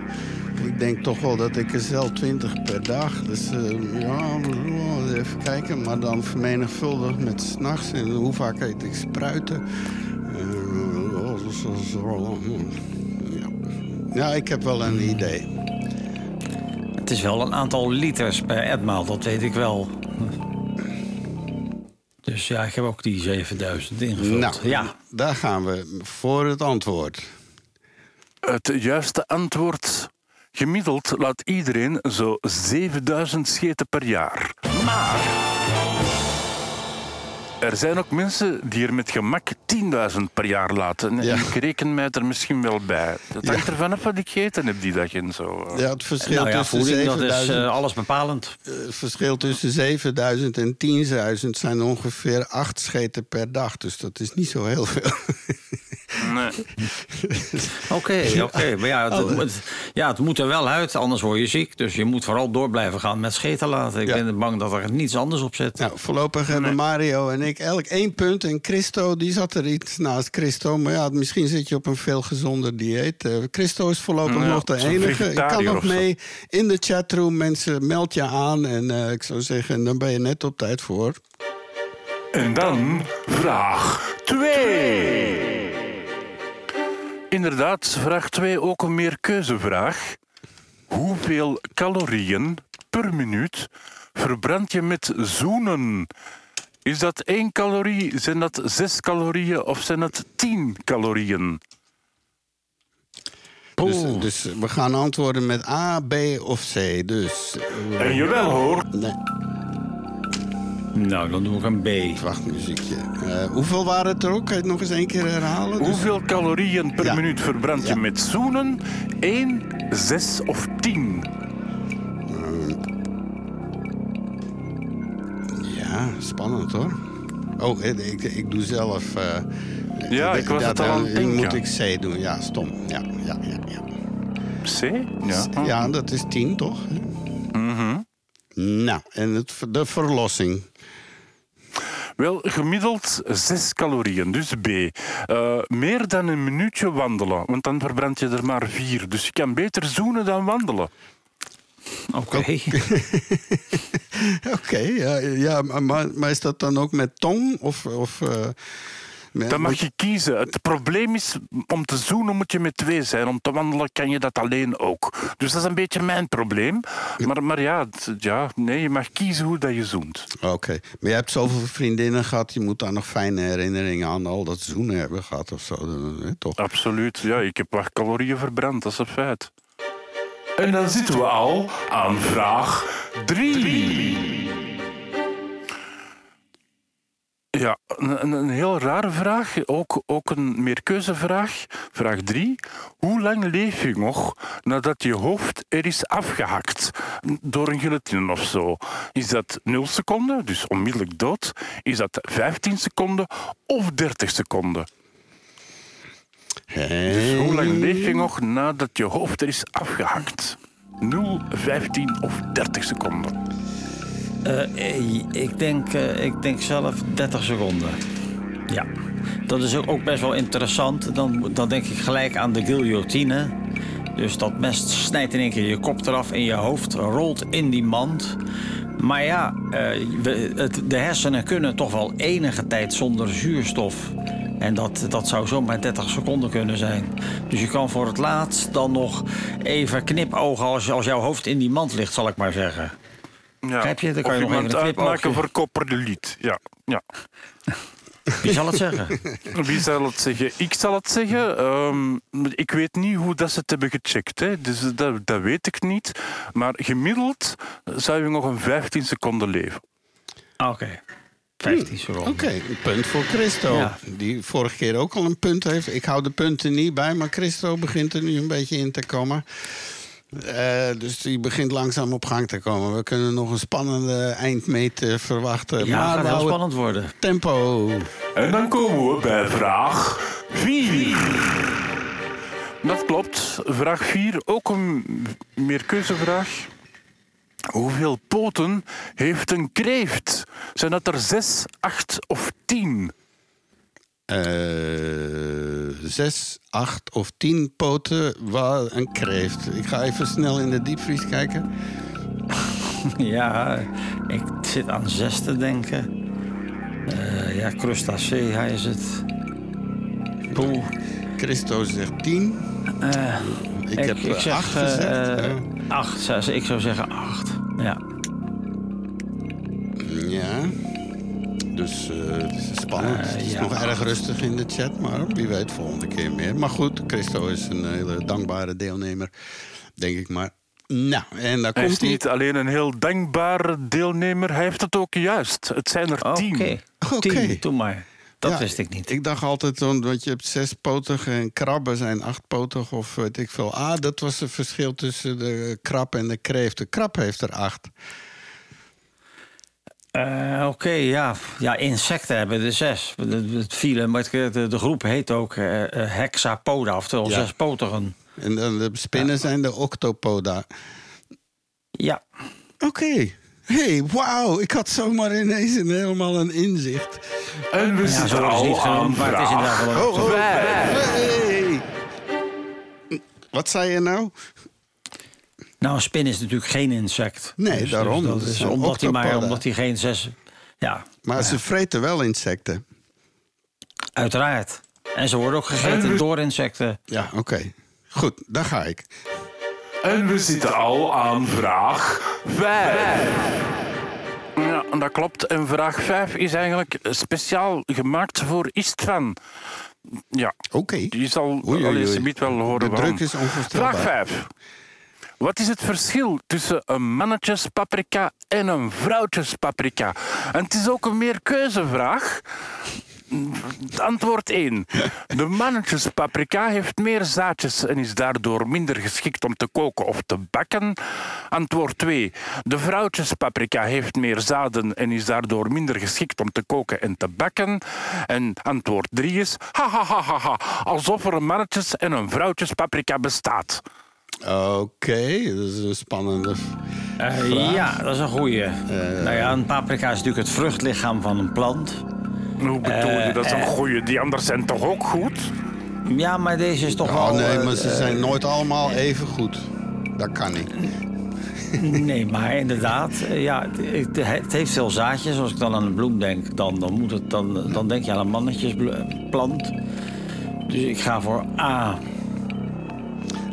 Maar het zou ook zomaar kunnen zijn dat het eh, tweehuizig is. Dus dan is het zowel mannelijk als vrouwelijk. Maar dat lijkt mij niet. Ja. Oké. weet het niet. Nou, de verlossing. Wel, ehm, niemand heeft het juist. De- het bestaat dus echt het verschil tussen de, de vrouwtjes en de mannetjes. De, vrouwtjes, de vrouwtjespaprika heeft meer zaadjes en is daardoor minder geschikt om te koken of te bakken. Je kunt de vrouwtjespaprika herkennen aan de drie bobbels aan de onderkant, terwijl een mannetjespaprika er vier heeft. Oké. Oké. Nou, weer een beetje, beste mensen, wat je Eh, nooit zo- meer uit je hoofd van alles. Je- Voortaan zie je iedereen in de supermarkt naar de onderkant van zo'n paprika kijken. En, eh, Ja, seksisme, wat- wat- wat is seksistisch. dit? Ja, maar, maar je krijgt dan natuurlijk zeer overtuigde mensen van geen man in mijn huis. Dus die gaan echt vrouwelijke paprika's. Nou ja, maar ik ben een geweldige paprika-hater. Ik ben ook oprichter van de Facebookgroep Paprika Haters. En eh, als je mij dus eh, van de honger wil laten omkomen... dan moet je gewoon iedere dag een kilo paprika voor de deur zetten. En dan, eh, dan is het gauw gedaan. Ja, I can't have that. Eh, Dat is een heerlijke plant. een heerlijke plant. Even kijken, zijn we toe aan vraag C6 nu, hè? Zes. Ja. Zes, ja. We hebben het middenpunt bereikt met vraag 6. Ja, ook een meerkeuze. En dat is, wat voor soort vloo zit er meestal op honden? Zijn dat hondenvlooien? Zijn dat kattenvlooien? of zijn dat mensenvlooien? Dus honden, katten of mensen oh, ja, ik, eh, mensenvlo zeker niet. Ja, ik, ik, ik weet niet wat het... eh, ik, ik heb ze vaak onder de microscoop gehad. Maar hoe ze nou... Volgens mij was het een kattenvlo. zo werden ze genoemd. Dus ik ga dan voor B. Maar het kan... ik- Ik weet het eigenlijk niet. Het zijn wonderlijke diertjes. De vlooien. Ja, je kan er theater mee maken. Dat kan ik me nog herinneren uit mijn jeugd inderdaad. Naar, naar, dat ooit tijdens de eens willen- kermis. Ja. Ja, zo'n koffer bouwen met een, met een vlooien dingen in mijn, in mijn les comedy, maar dat is afgeschoten om de een of andere reden. Swat, het antwoord zijn kattenvlooien. 90% van de vlooien op Ja. huisdieren zijn allemaal kattenvlooien. Ah, Oh, dat had ik goed dus. En, maar, ik en eh, goed, Istvan ja. had dat goed, Mario ook. Want het was honden, katten en mensen. Ja. Dus A, B, C. Ja. Nou, weer een punt gescoord. En eh, ja, Christo eh, ligt nu een klein beetje achter, maar we, we houden het spannend, want we gaan nu zo de tweede sector in. En jawel hoor, hier komt vraag 7. Vraag 7. Hoeveel liter melk produceert een koe gemiddeld per jaar? Is dat 800 liter? Is dat 8000 liter? Of is dat 80.000 liter? Eh, maar dan bedoel je echt een Nederlandse, zo, zo op eh, Melkkoe. steroids. Want dat zijn melkmakermachines. Hè? Dat, die die, die, Ja. die zijn heel absurd. Eh, even kijken. eh, wel, nou ja, ik ga voor eh, eh, Dan ga ik ook voor C. 80.000 liter. 80 ton. Nee, nee, 80.000. Even denken hoor. Eh, Het is 85. 800, 8000 of 80.000. Ja. Nou, het wachtmuziekje, geef wat extra. eh, ja, ik denk dat we allemaal op eh, B zitten. Ik ga het wachtmuziekje maar laten veden, want we hebben allemaal al geantwoord. en wat denk je? Nee, ik denk, ik denk op echt toch echt 80.000. Nou, Ja, oké. Ik wou net zeggen, iedereen heeft gelijk, maar nu heeft Mario zich bedacht. Dus Mario heeft het fout. Het is Ik heb 8000 het liter. 8000 liter. Ah, ja. Nou ja. nou. Er is weer gescoord. Er mag even wat blijdschap zijn. Eh, we, moeten de energie erin houden, dus we gaan naar vraag 8. Ja. En dan maken we plaats voor vraag 8. Ja, en vraag 8 is geen meerkeuzevraag, maar het is een quote. Wie zei in 2001, 2001 de zin... Hij was een beetje dom. Oh ja, dat weet ik. Ja, dat is voor een. Nederlanders een open deur vraag, hè? Ja. Ja, maar het is België-Nederland, hè, dus... eh, Eh, Ja, ja, ja. Ja, dat was trouwens een zeer eh, goed georchestreerd en ingestudeerd. Daar was zeer lang over nagedacht en dat hebben ze volledig. eh, dat was Alles, ge- alles ge- ja. geanceneerd was dat. En heel die opmerkingen was een prachtig toneel, was dat geweldig. Doet niks af Dus van het er was geen wachtmuziekje, dus ik zal maar gewoon het antwoord zeggen. Het was koningin Maxima die zei over koning Willem-Alexander. Hij was een beetje dom. Ja, En toch is ze met hem getrouwd. Dat was zeg maar tijdens de verloving. Ja, zij dacht, nu heb ik een sukkel die ik ga controleren. En, eh ze even laten. Ja. Ik, ik denk, zij is, eh, zij is een potige dame. Ik denk dat hij best wel eh, daar in huis een beetje met de scepter zwaait of zo hoor. Zou helemaal kunnen, ja. ja nee. ja, nou ja, goed. Nou ja. Eh, ja, hij was in New York en hij heeft daar zo wat eh, dingen gezegd over haar vader en zo. Dat speelde, want haar vader, eh, meneer Zorrigueta, Ja. was, eh, was nog actief eh, in de regering ten tijde van die eh, junta in Argentinië. Met. Fidela en eh, mensen die uit vliegtuigen werden gesmeten en zo. Hij was een soort agrariër. En hij mocht er niet bij zijn uiteindelijk bij dat huwelijk. En, eh, nou ja, dus dat, dat was een hoog gedoe nou ja. Ja, en eh, Alexander had dan zoiets gezegd tegen journalisten: van ja, maar jullie moeten eens beter kijken naar die man. En die moeten niet zo snel met je dingen klaar zijn en zo. Maar die mag eigenlijk helemaal niks zeggen, want dat is ook het Koningshuis. Hé, hey, eh, we, zitten, we, we dwalen af. We gaan naar vraag 8, hè, dacht ik? 9. 900. Zijn we al zover? Hier komt vraag 9. Kijk eens aan. Oké, ehm, vraag 9. Welk lichaamsdeel blijft je hele leven precies even groot? Ah, ik heb dat geweten. Eh, ja. Ik heb dat geweten. Eh, eh, Oké.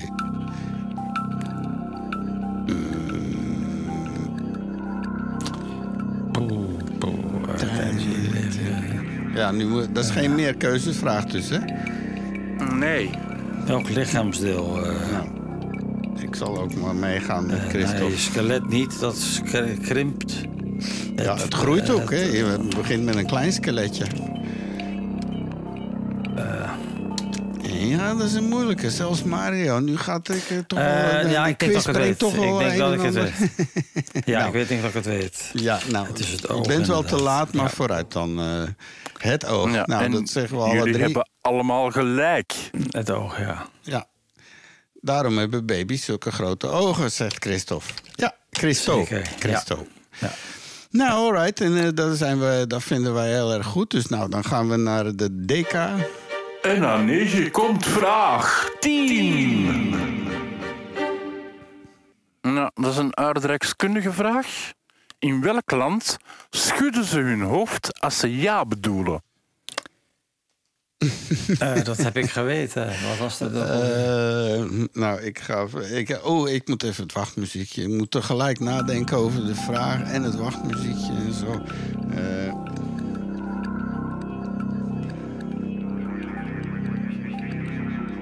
nou, kijk eens aan. Er is al één antwoord. dat weet ik eigenlijk niet meer. Ja, je hebt nog 12 seconden, Mario. Nog 10. Eh, Bhutan. Dat is ook, we zitten allemaal wel in dezelfde buurt. We hebben India, Nepal en Bhutan. Dat zijn de drie antwoorden. Nou, shoot. Het is India. Oh, India. ik had het godverdorie. Oh, wacht even. Ho, ho, ho. Ja. Je hebt dus gelijk, is het van. Ja, dat moet ik elke Nou, dag op minstens één keer horen. Zo, één keer. Ik ben verslaafd aan die eh, uitspraak. Ehm, Oké, dus ja, want, eh, want die, die praten zo... Maar ook als ze praten, die schommelen met hun hoofd. Hè? Dat, is, dat is ook heel grappig. Ja, ja, ja. Indiaanse mensen. We zijn er bijna door, want hier komt vraag 11. Nou, het eentje voor de Nederlanders ook. De, van vroeger. Een geeltje was 25 gulden. Een meijer is 100 gulden. Wat is een lammetje? Nou, die ken ik niet. Dan moet ik het schuldig op blijven. Dan, eh, dan noem ik maar... eh, Ja, die weet ik wel. Een wachtmuziekje is het van Oh ja, wachtmuziekje. Ja, eh, dat is eh, twee dingen tegelijk, hè?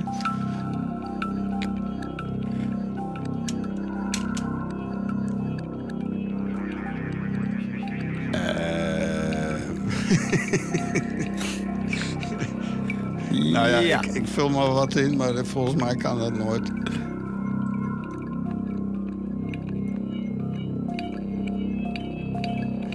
Nou, en nog 5, 4, 3, 2, 1. Ja. Oké. Ja, je had eigenlijk ongeveer gelijk. Want een klein schaap kan ook een oud schaap zijn. Maar dat klein is, het is eigenlijk een jong schaap. Ja, dus eh, dat is een beetje semantiek, maar oké. Ja, oké. Nee, nee, dus dit je, was je een kunt kleine schapen hebben die tien jaar oud zijn. Maar Ja, een ik- dwerg, ik, reken ja. het goed. Het, Ja, het kan, reken een dwerg. Ja, oké. Of een lilliputter, zeg maar. Een schaap met hele korte pootjes.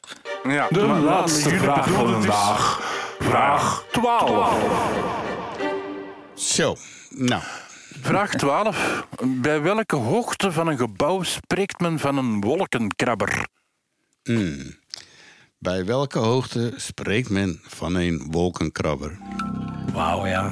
In Nederland was dat al met het Witte Huis van, van acht verdiepingen in, in 1940. Hè? Dus eh, voor weet ik veel wanneer. Ik zeg Maar ik wil het 50 in meter. meters weten. Ik zeg 50 meter. Dat was gewoon, dat is een eh, hele oude ja, definitie. zo, zoiets zal het zijn, 50 meter. Dat zou zomaar kunnen.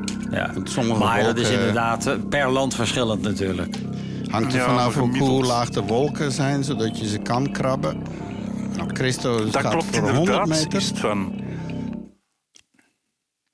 Wel, niemand had het, eh, had gelijk. Eh, vanaf zo'n 200 meter, zo hoog dat het de wolken lijkt te raken of te krabben. Dus 200 meter. Ah ja. Oh, oké. Ja, Ik heb een tijd in New York gewoond en dat was wel boeiend. Dat je inderdaad, sommige dagen waren de wolken zo laag dat je World Trade Center en bijna al die gebouwen, Nou die ja. zag je gewoon in het niets verdwijnen. Dat is toch heel vreemd om. Ja, dat ken ik ook. dat heb ik in eh, de, bij de Petronas Twin Towers in, eh, in eh, Sri Lanka heb je dat. In de Colom ja, dat is de Colombo, dat is, dat is krankzinnig. En van RV's. Het, het is een naald die naar boven wijst. Ik vind dat heel bijzonder om te zien. Hey. Ja. Maar dat We was zijn de door quiz. de vragen, is het van? Ja, Ja. geweldig. We hebben het gehaald. Maar eh, heeft iemand de stand bijgehouden of iedereen voor zichzelf? jij dat werkt? nee, dat was, dat was even iets. Er, ik moet nu al. Ik moet volgende keer Oh, maar niet tellen, meer meedoen tellen. met de vragen. We moeten gewoon meer deelnemers vinden. Want ik, ik vind het moeilijk om na te Ja, denken. je, je hebt zoveel knopjes, dat kun je er wel bij hebben, toch? Ja, ja, ja, tuurlijk. Ja, ja. Professionaal, professionaal. hey, maar eh, ja, ik weet niet. eh, heeft iedereen het voor zichzelf een beetje bijgehouden? Hoeveel? Want eh, ik heb er voor mezelf maar vier goed. Nee. Ik heb vier keer. eh, dus ik heb vier punten, maar dat is niet genoeg voor. eh, trouwens, ook de prijs kan ik nu verklappen. Dat is, je wint dus eh, geen BMW. Een, een zwarte met decapotabel, een hybride. Maar je wint hem niet. En daardoor, eh, dus als je hem niet wint, dan betekent dat je toch één auto van het, eh, de weg afhoudt. Die minder uitstoot doet. Dus je doet een groene zaak. Zo, is, zo simpel is het. Dat niet alleen is het van, er is ook een, een, een, prijs voor iedereen die heeft meegedaan. Hè? En, en dat is heel veel liefde en genegenheid. Dus iedereen krijgt heel veel liefde en genegenheid. Nou ja, nou, nou, dat is toch heel aardig. Nou, nu- is iedereen hier wakker daarover. Dat, vinden, dat horen ze toch wel heel graag. Bedankt aan Christo om mee te doen. Ja. Hij zegt bedankt, dat is de beste prijs.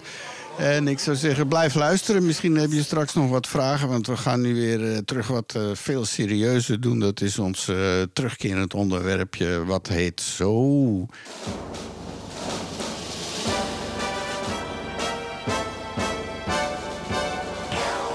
Pek en veren. Deze keer.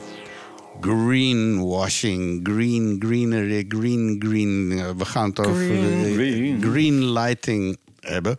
Dat is een artikel. Trouwens, ik moet wel even vermelden dat alles waar we het over hebben... eh, komt straks in onze show notes op de website te staan... op praattafel.be. En daar eh, alle links met eh, diepteinformatie. Dus het kan ook een eh, soort naslagwerk zijn voor, voor diepteonderzoek... als je wat meer wil weten over de onderwerpen waar Mario het over had. Kei boeiend allemaal. Dus naar de praattafel.be. Ehm, nu op eh, Radio Centraal, eh, onze favoriete, weet ik veel, eh, onderdeel, eh Pek en Veren. En deze keer over greenwashing. En een artikel gevonden op LinkedIn, waarin een onderzoek was gepubliceerd door een think tank die heet Planet Tracker.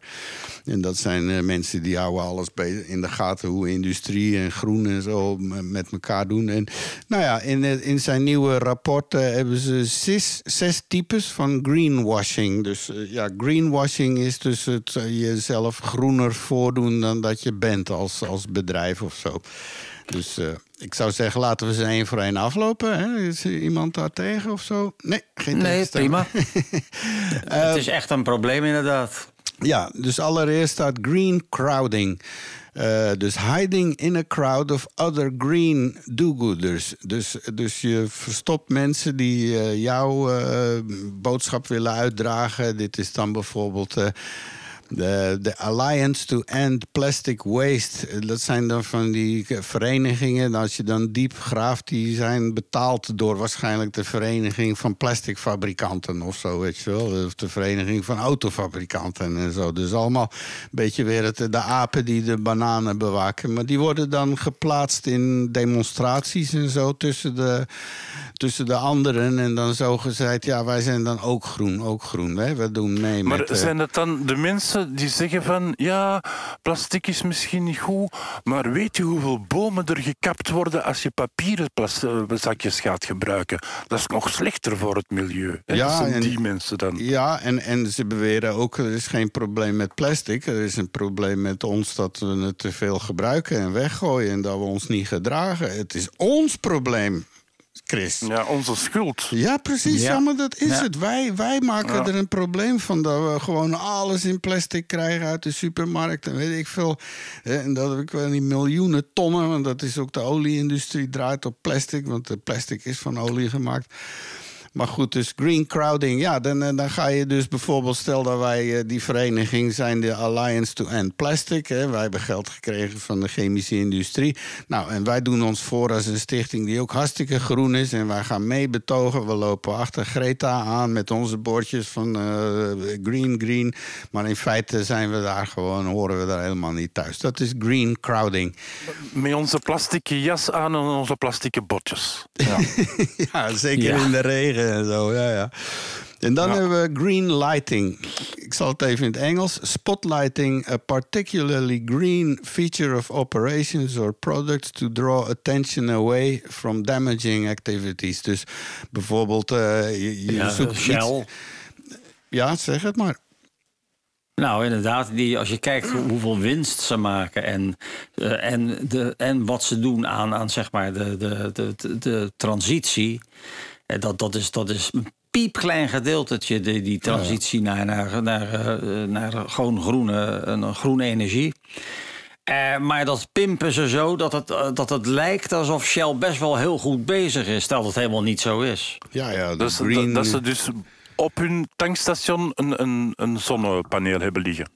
Nee, Ja, dat niet alleen. maar je- poster, maar eh, ja, maar je ziet in die reclamespots, dat zijn die identity builders, wat ze over de hele planeet uitzenden. Naar Shell en ook Total. En dan zie je dus groene landschappen en wetenschappers die nieuwe onderzoeken doen. En eh, je, eh, dat is allemaal, dat doen al die bedrijven. Die zitten allemaal zo van ja, de, die boormachines en die dingen, dat is allemaal niet interessant. Die tankers en die eh, we laten zien dat we gewoon met zon en dit en oh, oh, oh, ja, ja, ja.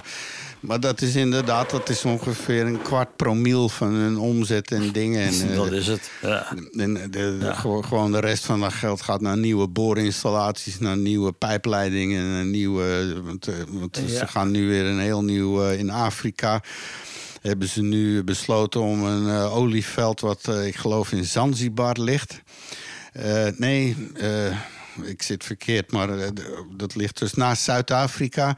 En die hebben nu een, eh, een deal gesloten met landen eromheen. Er wordt een nieuwe pijpleiding aangelegd, want daar ligt geloof ik 4 miljard eh, eh, kubieke, weet ik veel, een waanzinnige hoeveelheid olie zit daar in de grond. En, en ja, iedereen zegt natuurlijk, kom aan, dat is eh, nog meer eruit halen, nog meer eh, olie op de markt enzovoort. Maar die Afrikanen hebben zoiets, ja, jullie doen het al 100 jaar, jullie zijn lekker rijk geworden van die handel. Nu Nee, is het ons is het. moment. Nu is het ons moment. Zeker. Die gaan binnenlopen. Ja. En wie zijn daar volop je- bezig? De Chinezen. Hè, die zijn al begonnen te Nou graven. en pijpleidingen die flikkeren dat ding gewoon in een paar jaar in elkaar. Want elk dorp wat ze tegenkomen wordt gewoon strategisch met bergen al verwijderd. Nou ja, maar zo is het inderdaad. Je ziet het ook veel. Bijvoorbeeld Suriname is ook zoiets. Dat is nu een voormalige Nederlandse kolonie. Die hebben nu ineens inderdaad een hele hoop, een hele slok olie gevonden. Maar ja, het is een arm land en, en die zitten met het dilemma... ja, we kunnen de welvaart van ons, van ons land echt behoorlijk omhoog pimpen... als we dat zouden verkopen. Maar ja, echt vriendelijk is het niet. Maar ja, eh, wie zijn wij om dat te kunnen verbieden? Want wij in het Vrije Westen hebben natuurlijk eh, altijd de benefits gehad... en, en eh, nu zijn zij aan de beurt. Ja, precies. Nou, en nu de volgende, green shifting, die haakt eigenlijk precies in op het eerste wat ik zei over die plastic, dat ze zeggen dat wij de schuld zijn. Want green shifting is implying that the consumer is at fault and shifting the blame. Dus, dus heel veel industrie beweert, ja, het is omdat wij niet juist omgaan met de dingen en zo. We rijden te veel met de auto, we doen te veel dit en het, het ligt allemaal aan ons. Ja, ja, dat is ook. Ja, dat, dat, eh, ja, dat zie je inderdaad. De Afschuiven, over de schutting gooien. Dus ja, oké, ik heb een plastic fabriek, maar, maar zij willen dat graag. Dus, dus ja, wij leveren alleen maar wat zij willen. Ja, en, de- zo gaat en dan dat. hebben we green labeling, waar eh, marketeers eh, iets eh, groen of duurzaam noemen. Maar als je er eenmaal dichterbij kijkt, dan blijkt dat gewoon misleidend allemaal. Dus dat is Ja, de cretologie, daar erg ik me ook kapot aan. Inderdaad, dan zie je iets staan en, en als je dan goed gaat kijken... dan, dan is, het, is, is dat wat groen is, is minimaal. Dat vond ik vroeger al met, met bijvoorbeeld, ik heb vroeger katten gehad. Dat heeft dan niks met groen te maken. Maar dan had je dus Whiskas vijf smaken. Je had tonijn, je had eh, kip, je had eh, weet ik veel wat. Maar dan keek je, er zit in die, hele pot zit, zit 2% tonijn. Dat is nog een stukje staart is dat in, in een pot van een kilo. Eh, dus dat, dat is wat. eh, kijk, ja, mensen mogen het noemen op, op het moment dat er iets, daadwerkelijk iets, iets aan te tonen is. Dan mag je het klaarblijkelijk een naam geven. En dat doen ze dus ook inderdaad met dat greenwashing. Met zeggen dat, dat er iets bijzonder, green zeg maar, labeling, bijzonder green labeling, groen ja. geproduceerd is. En het blijkt dan dat eh, ja, dat, dat eigenlijk een heel klein onderdeeltje van die hele productieketen is. Ja, ja, want tegenwoordig zie je allemaal, eh, heel die marketing, ook in de supermarkten, allemaal op het homey. Hè? Dat lokaal en een beetje Ja. artisanaal Ja. en zo. Maar ja, als je dan heel goed kijkt, is het toch gemaakt door Unilever en weet ik het allemaal. Ja, het is- ja, je koopt een pizza en dan gebakken op echte, eh, echte steenoven. En wa- wat blijkt dat dan te zijn? Dat is dus dat hij dat, dat ding in de fabriek over een, over een plaatje heen schuift. Eh, eh, eh, wat eigenlijk helemaal niets zal uitmaken van, van, de, van, het, eh, eh, van de smaak of wat dan ook. Maar dan mag je het inderdaad eh, zo noemen. Ja. Hey, de volgende is green rinsing. Eh, dat is dus eh, rinsing is afspoelen. En eh, daarmee bedoelen ze, dat is al iets ingewikkeld. Dus, dus, dus die bedrijven die maken allemaal zo hun ESG, eh, ESG-targets. Dat is Environmentally Sustainable Governance. Hè? Dus dat is hun, een uitspraak waarin ze gaan laten zien hoe, hoe ze dat allemaal gaan doen, duurzaam worden. Maar wat doen ze dan? Regelmatig veranderen ze die targets. Dus er wordt continu geüpdate, zodat ze zichzelf niet in de voeten schieten en zo. En hier hebben ze dus in het rapport aangeduid dat dat eh, bijvoorbeeld gezien is bij Pepsi en eh, Coca-Cola. Dus, eh, dus die, die veranderen steeds hun, ja, hun, hun missiestatement op de website. Van ja, wij zijn zo en zo. Maar ja, dan passen ze dat voortdurend aan. Dus je kan ze nergens op pakken. En de laatste is green hushing. Dat gaat erover dat, eh, dat corporate management teams ehm, are underreporting or hiding their sup- eh, sustainability credentials to invade investor scrutiny. Wat je nu hebt natuurlijk zijn dat steeds meer investeerders, zoals grote pensioenfondsen en zo, en eh, talrijke anderen, die worden een beetje gedwongen door hun aandeelhouders en zo toch eh, in groen te investeren en zo. Hè? Dus, dus die kiezen bedrijven uit, die, die mogen niet meer in zus en zo. Die, er is dus wel een verandering in gaande. Maar eh, wat ze dan dus doen is inderdaad, eh, die bedrijven, die, eh, die onderdelen van dat bedrijf, die presenteren zichzelf groener dan dat ze eigenlijk zijn. Ja. om, om gewoon naar de investeerders toe een groen, groene smoel, zodat ze meer geld kunnen binnenkrijgen van, van, van Ja. bewuste investeerders die zeggen van wij willen alleen maar in duurzame zaken investeren. Nou ja, dat nu. zie je. Dat, zeker in die mode-industrie is daar een goed voorbeeld van. Met, met, eh, de, ja, er er is natuurlijk best wel heel veel mis met het produceren van kleding. Er is vaak veel kinderarbeid en dergelijke. En dan heb je een aantal modebedrijven die claimen dat, dat, dat ze dat zeg maar, goed aanpakken. Maar als er dan onderzoek wordt gedaan, dan is dat minimaal. En dan gaat het eigenlijk gewoon nog door. Ja, Je hebt dat ook met die schoenen van Nike en zo, eh, Ja. om maar één te noemen. Ja, en de jeansbroeken, dat is toch walgelijk hoeveel water dat verbruikt. En die kleurstoffen, en, vooral die, die stonewash eh, jeans, die maken ze eerst heel mooi. En dan vervolgens gooien ze die in een soort vernietigingsmachine. En, en, Met en dat is designer. daadwerkelijk, ja. Ja, en, die, en je kan, we krijgen dat niet betalen, joh. Dat is die designers, eh, die lopen Ja. daarmee rond. Dat kost honderden euro's. En, je zo'n afge, afgerachte broek met, met scheuren bij de knie en weet ik het allemaal. En dat is je van het. ja. Ja. Hey, dus eh, nu zijn we allemaal weer wat groener. Een beetje opletten. Dus green crowding, green lighting, green shifting, green labeling, green rinsing en green hushing. Dat is uh, voorlopig... Very green. Ja, en je kan dat allemaal teruglezen. De link naar het rapport enzovoort. eh, allemaal eh, te vinden op onze website. En dan gaan we naar het volgende blokje. Want we moeten de tempo erin. Moeten deze trouwens een beetje kort, kort, kort houden, Mario. Ja. luistert naar Engel Jakkos los aan de praattafel.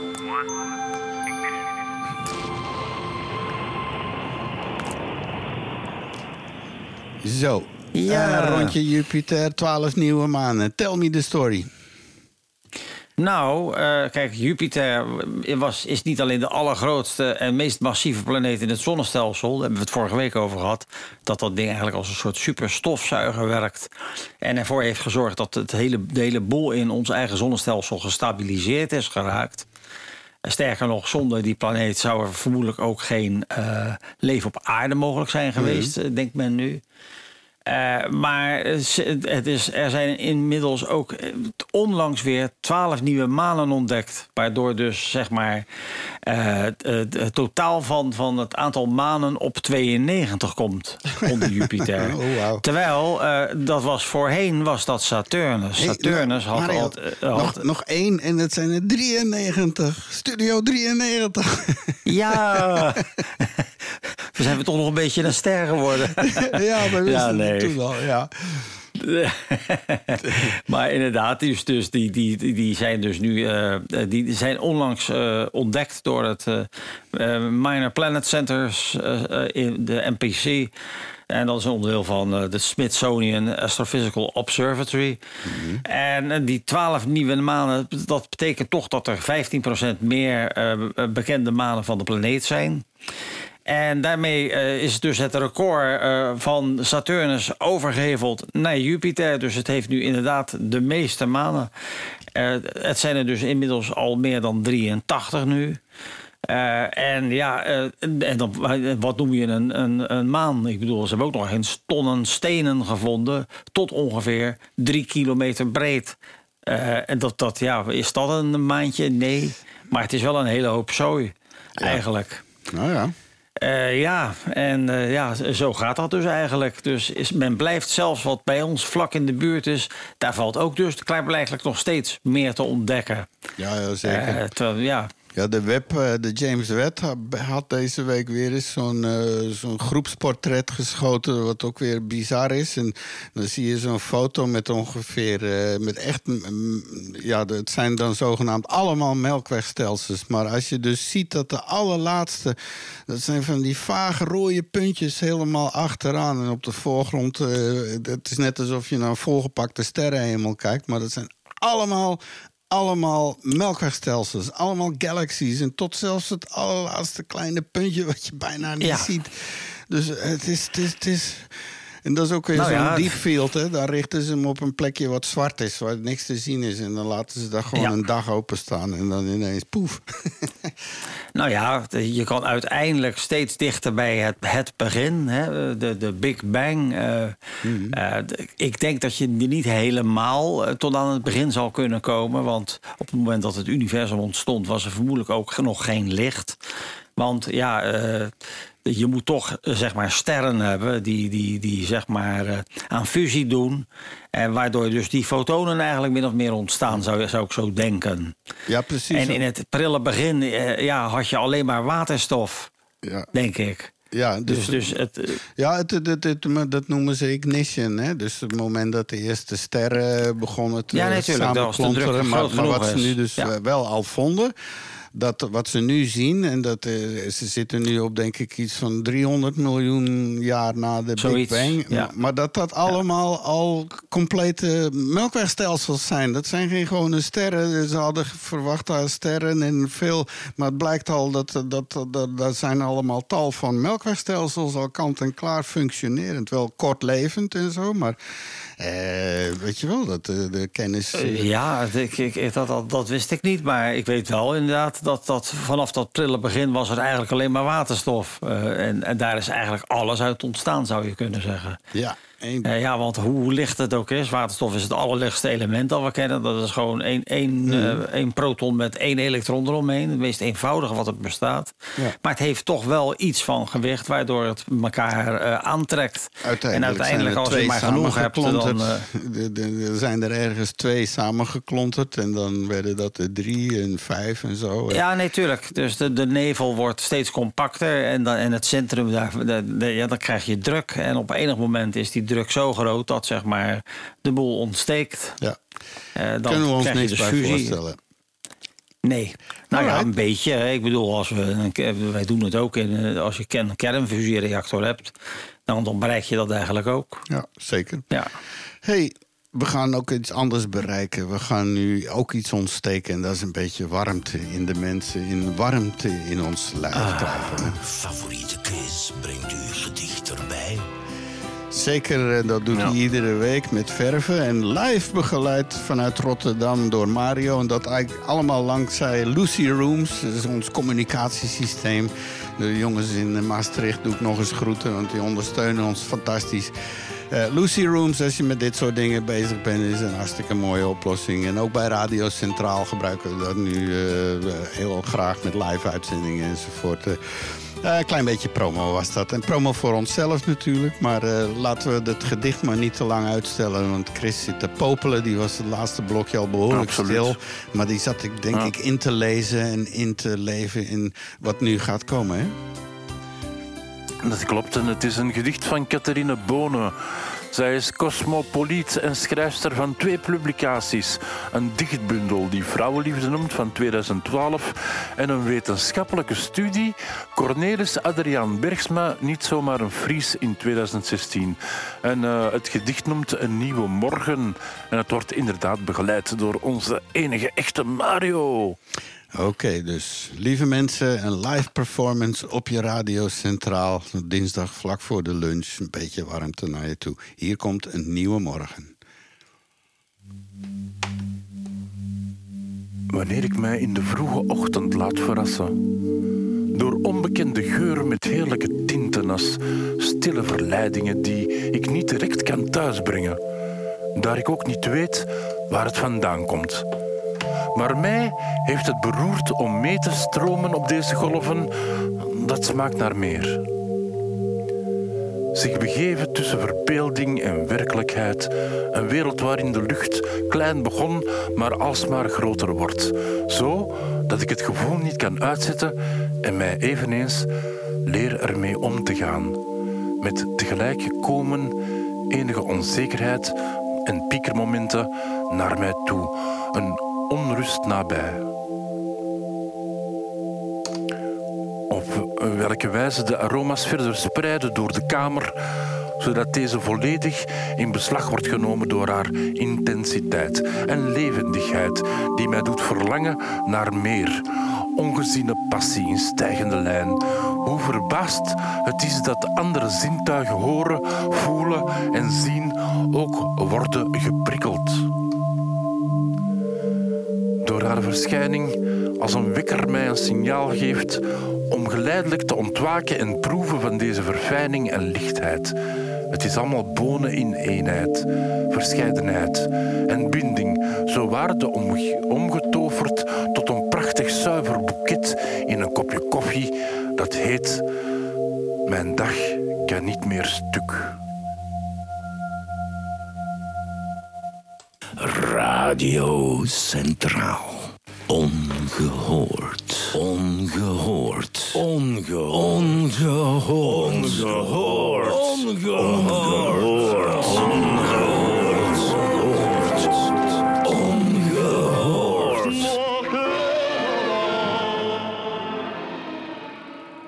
En dat alles op 106.7 DAB Plus en de livestream. Nog steeds allemaal welkom. We gaan het laatste kwartier in. Dat is het blokje, dat hebben we genoemd. Waar hebben we het niet over gehad? En eh, daar staan een paar dingen in. Eh, we hebben het. eh, ja, nou, een van de meest bijzondere, om maar een beetje in het medicijnengedeelte te blijven. We hadden het al over biomimicry en zo. Maar hoe, hoe noem je dat? mieren de, de kan- kanker kunnen ruiken in urine. Nou ja, ik weet niet hoe je dat noemt. Je, je laat ze voor je werken. Eh, Nou, je domesticeert eh, dieren voor jouw doeleinden. Dat is natuurlijk ook een vorm van domesticatie. Nou ja. Iets, iets een dier iets laten doen wa- wat jij handig vindt. Nou, inderdaad, eh, dieren, of mieren, die kunnen ook ruiken. Die hebben natuurlijk geen neus. Die doen dat op een hele andere manier. Die hebben reuksensoren op hun antennes zitten. Oh. Eigenlijk. En dat gaat gewoon, en dat gaat best wel heel ver. Insecten zijn daar heel goed in. Als je bijvoorbeeld een, een vlinder neemt, die kan, eh, die kan een, vrouw, een mannetje kan een vrouwtje vaak eh, detecteren. Die kilometers van hem verwijderd is. Je- Dus ze hebben maar een paar van die. Van die eh, van die reukcellen nodig om, om, om, te, om, om dat te, te kunnen ruiken eigenlijk. Ah, ja. Dat is best wel heel bijzonder. Ja, En dat, nu- dat is en- heel bijzonder, Mario. Maar zou je dat als mens ook willen? Ik denk het niet. Nee, Dat je een vrouw al op, eh, op honderden kilometers kunt ruiken. Ik denk niet dat je dat wilt als mens. Eh, zeker, dat lijkt me heel onhandig. Als je bijvoorbeeld, nou, zoals, nou, zeg maar zoals honden. Dat, je, dat Ja, we dus aan, aan elkaar zijn reet gaan zitten ruiken. Of, of eh, hoe, hoe we het eruit zien. En, eh, Maar ja, of honden, honden ja. dat is wel heel bijzonder. Ik heb ooit op BBC een, een proef gezien dat ze dus een eigenaar of zo, iemand die de hond heel goed kende, die lieten ze vertrekken in het stad. En dan gaven ze die ongeveer vijf minuten voorsprong. En dan met die hond, en puur op geur. En je zag gewoon geanimeerd waar die toch die paar moleculen kon oppakken. En hij vond feilloos eh, die baas in, tussen alle mensen en auto's en alles Ja. door gewoon. Dat is onwaarschijnlijk. nou, dat is, ze hebben gewoon een, een, een, een, een zintuig wat, wat bij ons bijzonder eh, eh, eh, laag ontwikkeld is. Dat is nou eenmaal zo. Ja, we kunnen Hoewel alleen eh, de, slechte doen. dingen ruiken. We- Het is meer onze beveiliger van eh, vooral niks slechts Nou. eten en zo. Maar ook, ook, ook eh, ten voordele. Ik bedoel, heb je wel eens geprobeerd iets heel lekkers te eten met je neus dicht? Dat smaakt dan ook stukken minder, hè? En andersom. Iets wat. Ja. Ja, ja maar goed. die, Ja, nee, dat die- is ook die- zo. De mieren, de mieren, de mieren. Nou ja, inderdaad. Ze hebben dus in een, in een, in een lab hebben ze gewoon eh, stukjes eh, borstkankertumor genomen eh, van menselijke voorbeelden. En ze hebben dus 35 van die mieren geleerd eigenlijk de, de, dus de, de, die urine te herkennen eigenlijk. Want ze hebben, het- lijkt namelijk een klein beetje op suiker, die, die, die, een tumor. Eh, en dus, als- dus men heeft zeg maar, die, die, zeg maar, dat tumorweefsel in, in een petrischaaltjes gedaan.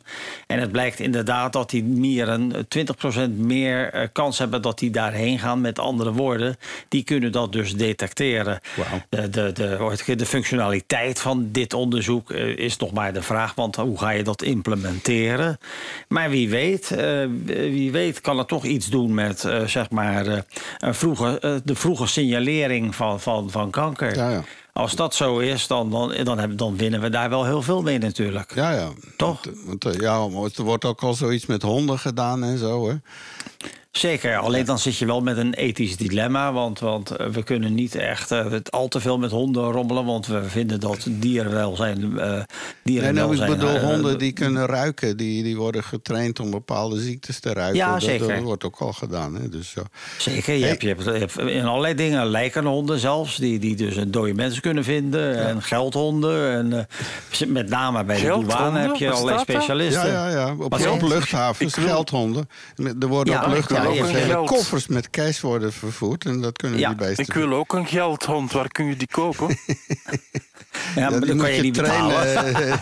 Dan Nee, moet je heb je trainen. heel veel geld voor nodig. Dat kunnen we Ja, allemaal niet. Echt geld. Daar moet je echt, echt geld voor hebben om te trainen. Ik denk Ah, niet dat die, dat- dat nepgeld die wat je bestelt, eh, dat nepgeld wat je bestelt gaat niet werken. Die vindt dan dat nepgeld. Jammer. Dat is jammer, hè? Ja. Ja, Nee, maar waar kan je eh, ergens dat- even een koffer eh 50 eurotjes lenen? Zit daar nergens iets van een uh, Albanese met grote zwarte Mercedes? Die hebben altijd wel uh, bergjes in zijn? Hey, maar ik wou even zeker, we gaan de laatste vijf minuten in. Maar Mario had, eh, lukt dat in vijf minuten? De worst epidemics en pandemics, kan je daar iets nog aan doen? Eh, ja, natuurlijk. Iedereen die heeft het over eh, zeg maar, eh, de, de corona en de pandemie. En de meeste mensen die kennen natuurlijk de Spaanse griep wel. Daar hebben we het vaak over gehad. Maar als we een stukje verder teruggaan... dan, dan zijn hele, hele beschavingen zijn weggevaagd door pandemieën. En dat is niet niks. Bijvoorbeeld, nou ja, de Spaanse griep, dat kent iedereen dan. Maar eh, ongeveer 5000 jaar geleden was er een heel een, prehistorisch eh, dorp in China dat eigenlijk dusdanig werd aangedaan dat, dat eh, de, zeg maar de, de lijken eh, eh, die werden eigenlijk gestapeld. Dat liep helemaal uit de klauwen. En, maar dat is één plekje wat ze hebben kunnen vinden. Men denkt dat dat in heel China zo was. Eh, 400, 430 jaar voor Christus had je de plaag van An- Athene. Dus je had daar een oorlog gehad tussen Athene en Sparta. Eh, en dat was een, en je had daar een epidemie die duurde vijf jaar. En het dodental liep op tot 100.000 mensen in Oh, die periode. Oh my god. En, en bedenk wel, kijk eens hoe druk, hoe, hoe druk het in Europa was in die tijd. Dat is niet te vergelijken met nu. Toen waren er maar een paar miljoen mensen in Europa. En 100.000 is dan dus alsof er nu miljoenen dood zouden zijn gegaan. Ja, hier Eigenlijk. mooi. eh, De, de Griekse historian eh Thucydides die schreef dat mensen in goede gezondheid... oh, die werden plotseling aangevallen met eh, gewelddadige heat. Dus hittes in hun hoofd en roodheid en ontsteking van de ogen. En ook van de innerlijke delen, zoals de keel en de tong. Eh, Ja. Ze werden bloederig en, eh, en, eh, en een fetid breath. Ze lieten een afschuwelijke eh, ademlucht. Wauw. We sluiten dat is wel een heel, heel leuk onderwerp, vind ik. Ja, nou, zeker leuk om, zit mee. te Nou ja, dan, dan kunnen we spiegelen. Dan kunnen we zeggen van, nou, dan valt het bij ons toch best wel mee. Dus dat is dan wel een voorbeeld. Ja, je had bijvoorbeeld ook de Antonijnse plaag. Dat was tussen 165 en 180 na Christus. Eh, Dat waren met name de soldaten die terugkwamen van, eh, van eh, campagne voeren. In het Romeinse Rijk brachten ze dus veel meer mee dan alleen geld. Eh, eh, namelijk ook de pokken. En dat verwoestte het leger en heeft mogelijk meer dan 5 miljoen mensen in het Romeinse Rijk gedood. Wow. En wat ik al eerder zei, dat, dat was 5 miljoen mensen. In, in de, d- dat is eigenlijk eh, in dat dun bevolkte Europa van toen. Dat is eigenlijk bijna niet, niet te bevatten. Als dat nu zo zou zijn, dan zou half Europa dood zijn. Nou ja. Ja, en dan heb je nog de, de, de plaag van Cyprianus. Dat was 250 tot 271 na Christus. Dat waren er dan wat minder, maar wel in Rome 5000 mensen per dag. Dus, dus dat kan je ook bijna niet voorstellen. Eh, en, en wij zitten, blijven maar te zitten. we zijn aan het zeuren over corona. En, eh, niet wetende dat het eigenlijk, zeg maar, in vergelijking met vroeger zeer bescheiden is. En wat denk je van eh, de builenpest en zo, hè? Byzantijnse Rijk. Dat, Ja, dat dat, die zijn eh, op tv gigantisch. geweest. Die- weten we al nu. Want, eh, door Ja. Tom Waas. Hè. Dankzij Tom Waas weten Oh, oké. we alles nu over de... de Ja, Hey, jongens, de eh, we Yersinia pestis bacterie was dat. Ja, we zijn aangeland in de laatste blokje van vijf minuten. Ik zou zeggen, laten we even vooruitkijken op komende week. eh, wat de plannen zijn en de verwachtingen enzovoort. Eh, wat zijn de plannen in Rotterdam? In Rotterdam, nou eh, ja, een drukke week weer. Want eh, ik heb allerlei dingen te doen en die niet allemaal even leuk zijn. Administratie, ik moet weer. eh, ik moet mijn familie weer helpen, want ik ben zeg maar een soort digitale mantelzorger. Maar ik ben overal ben ik dingen aan, in aan de muur aan het schroeven en, en het te programmeren. Weet Ja. ik het allemaal, telefoontjes aanpassen. Eh, en, eh, maar verder, eh, ja, het, het is een gezellige drukte. Want wat mij veel erger lijkt, is dat je helemaal geen ene zak te doen hebt. Nee, precies. En eh, onze stille Chris? Ik heb geen zak te doen. Ehm, Sorry, ik heb dus een dat ik, eh, snotvalling en eh, nu zit mijn microfoon. Gadverdamme. ah, sorry daarvoor. Ja. Heb je nou weer je microfoon nog volgesnot? Ja. Ehm, nee, ik moet mijn, mijn scooter, zijn achterband is, is stuk. De, hij is plat. En ik heb hem al eens opgepompt, maar dan komt hij terug plat. Dus ik moet iemand zoeken om die te herstellen. En jij had het over iMuziek.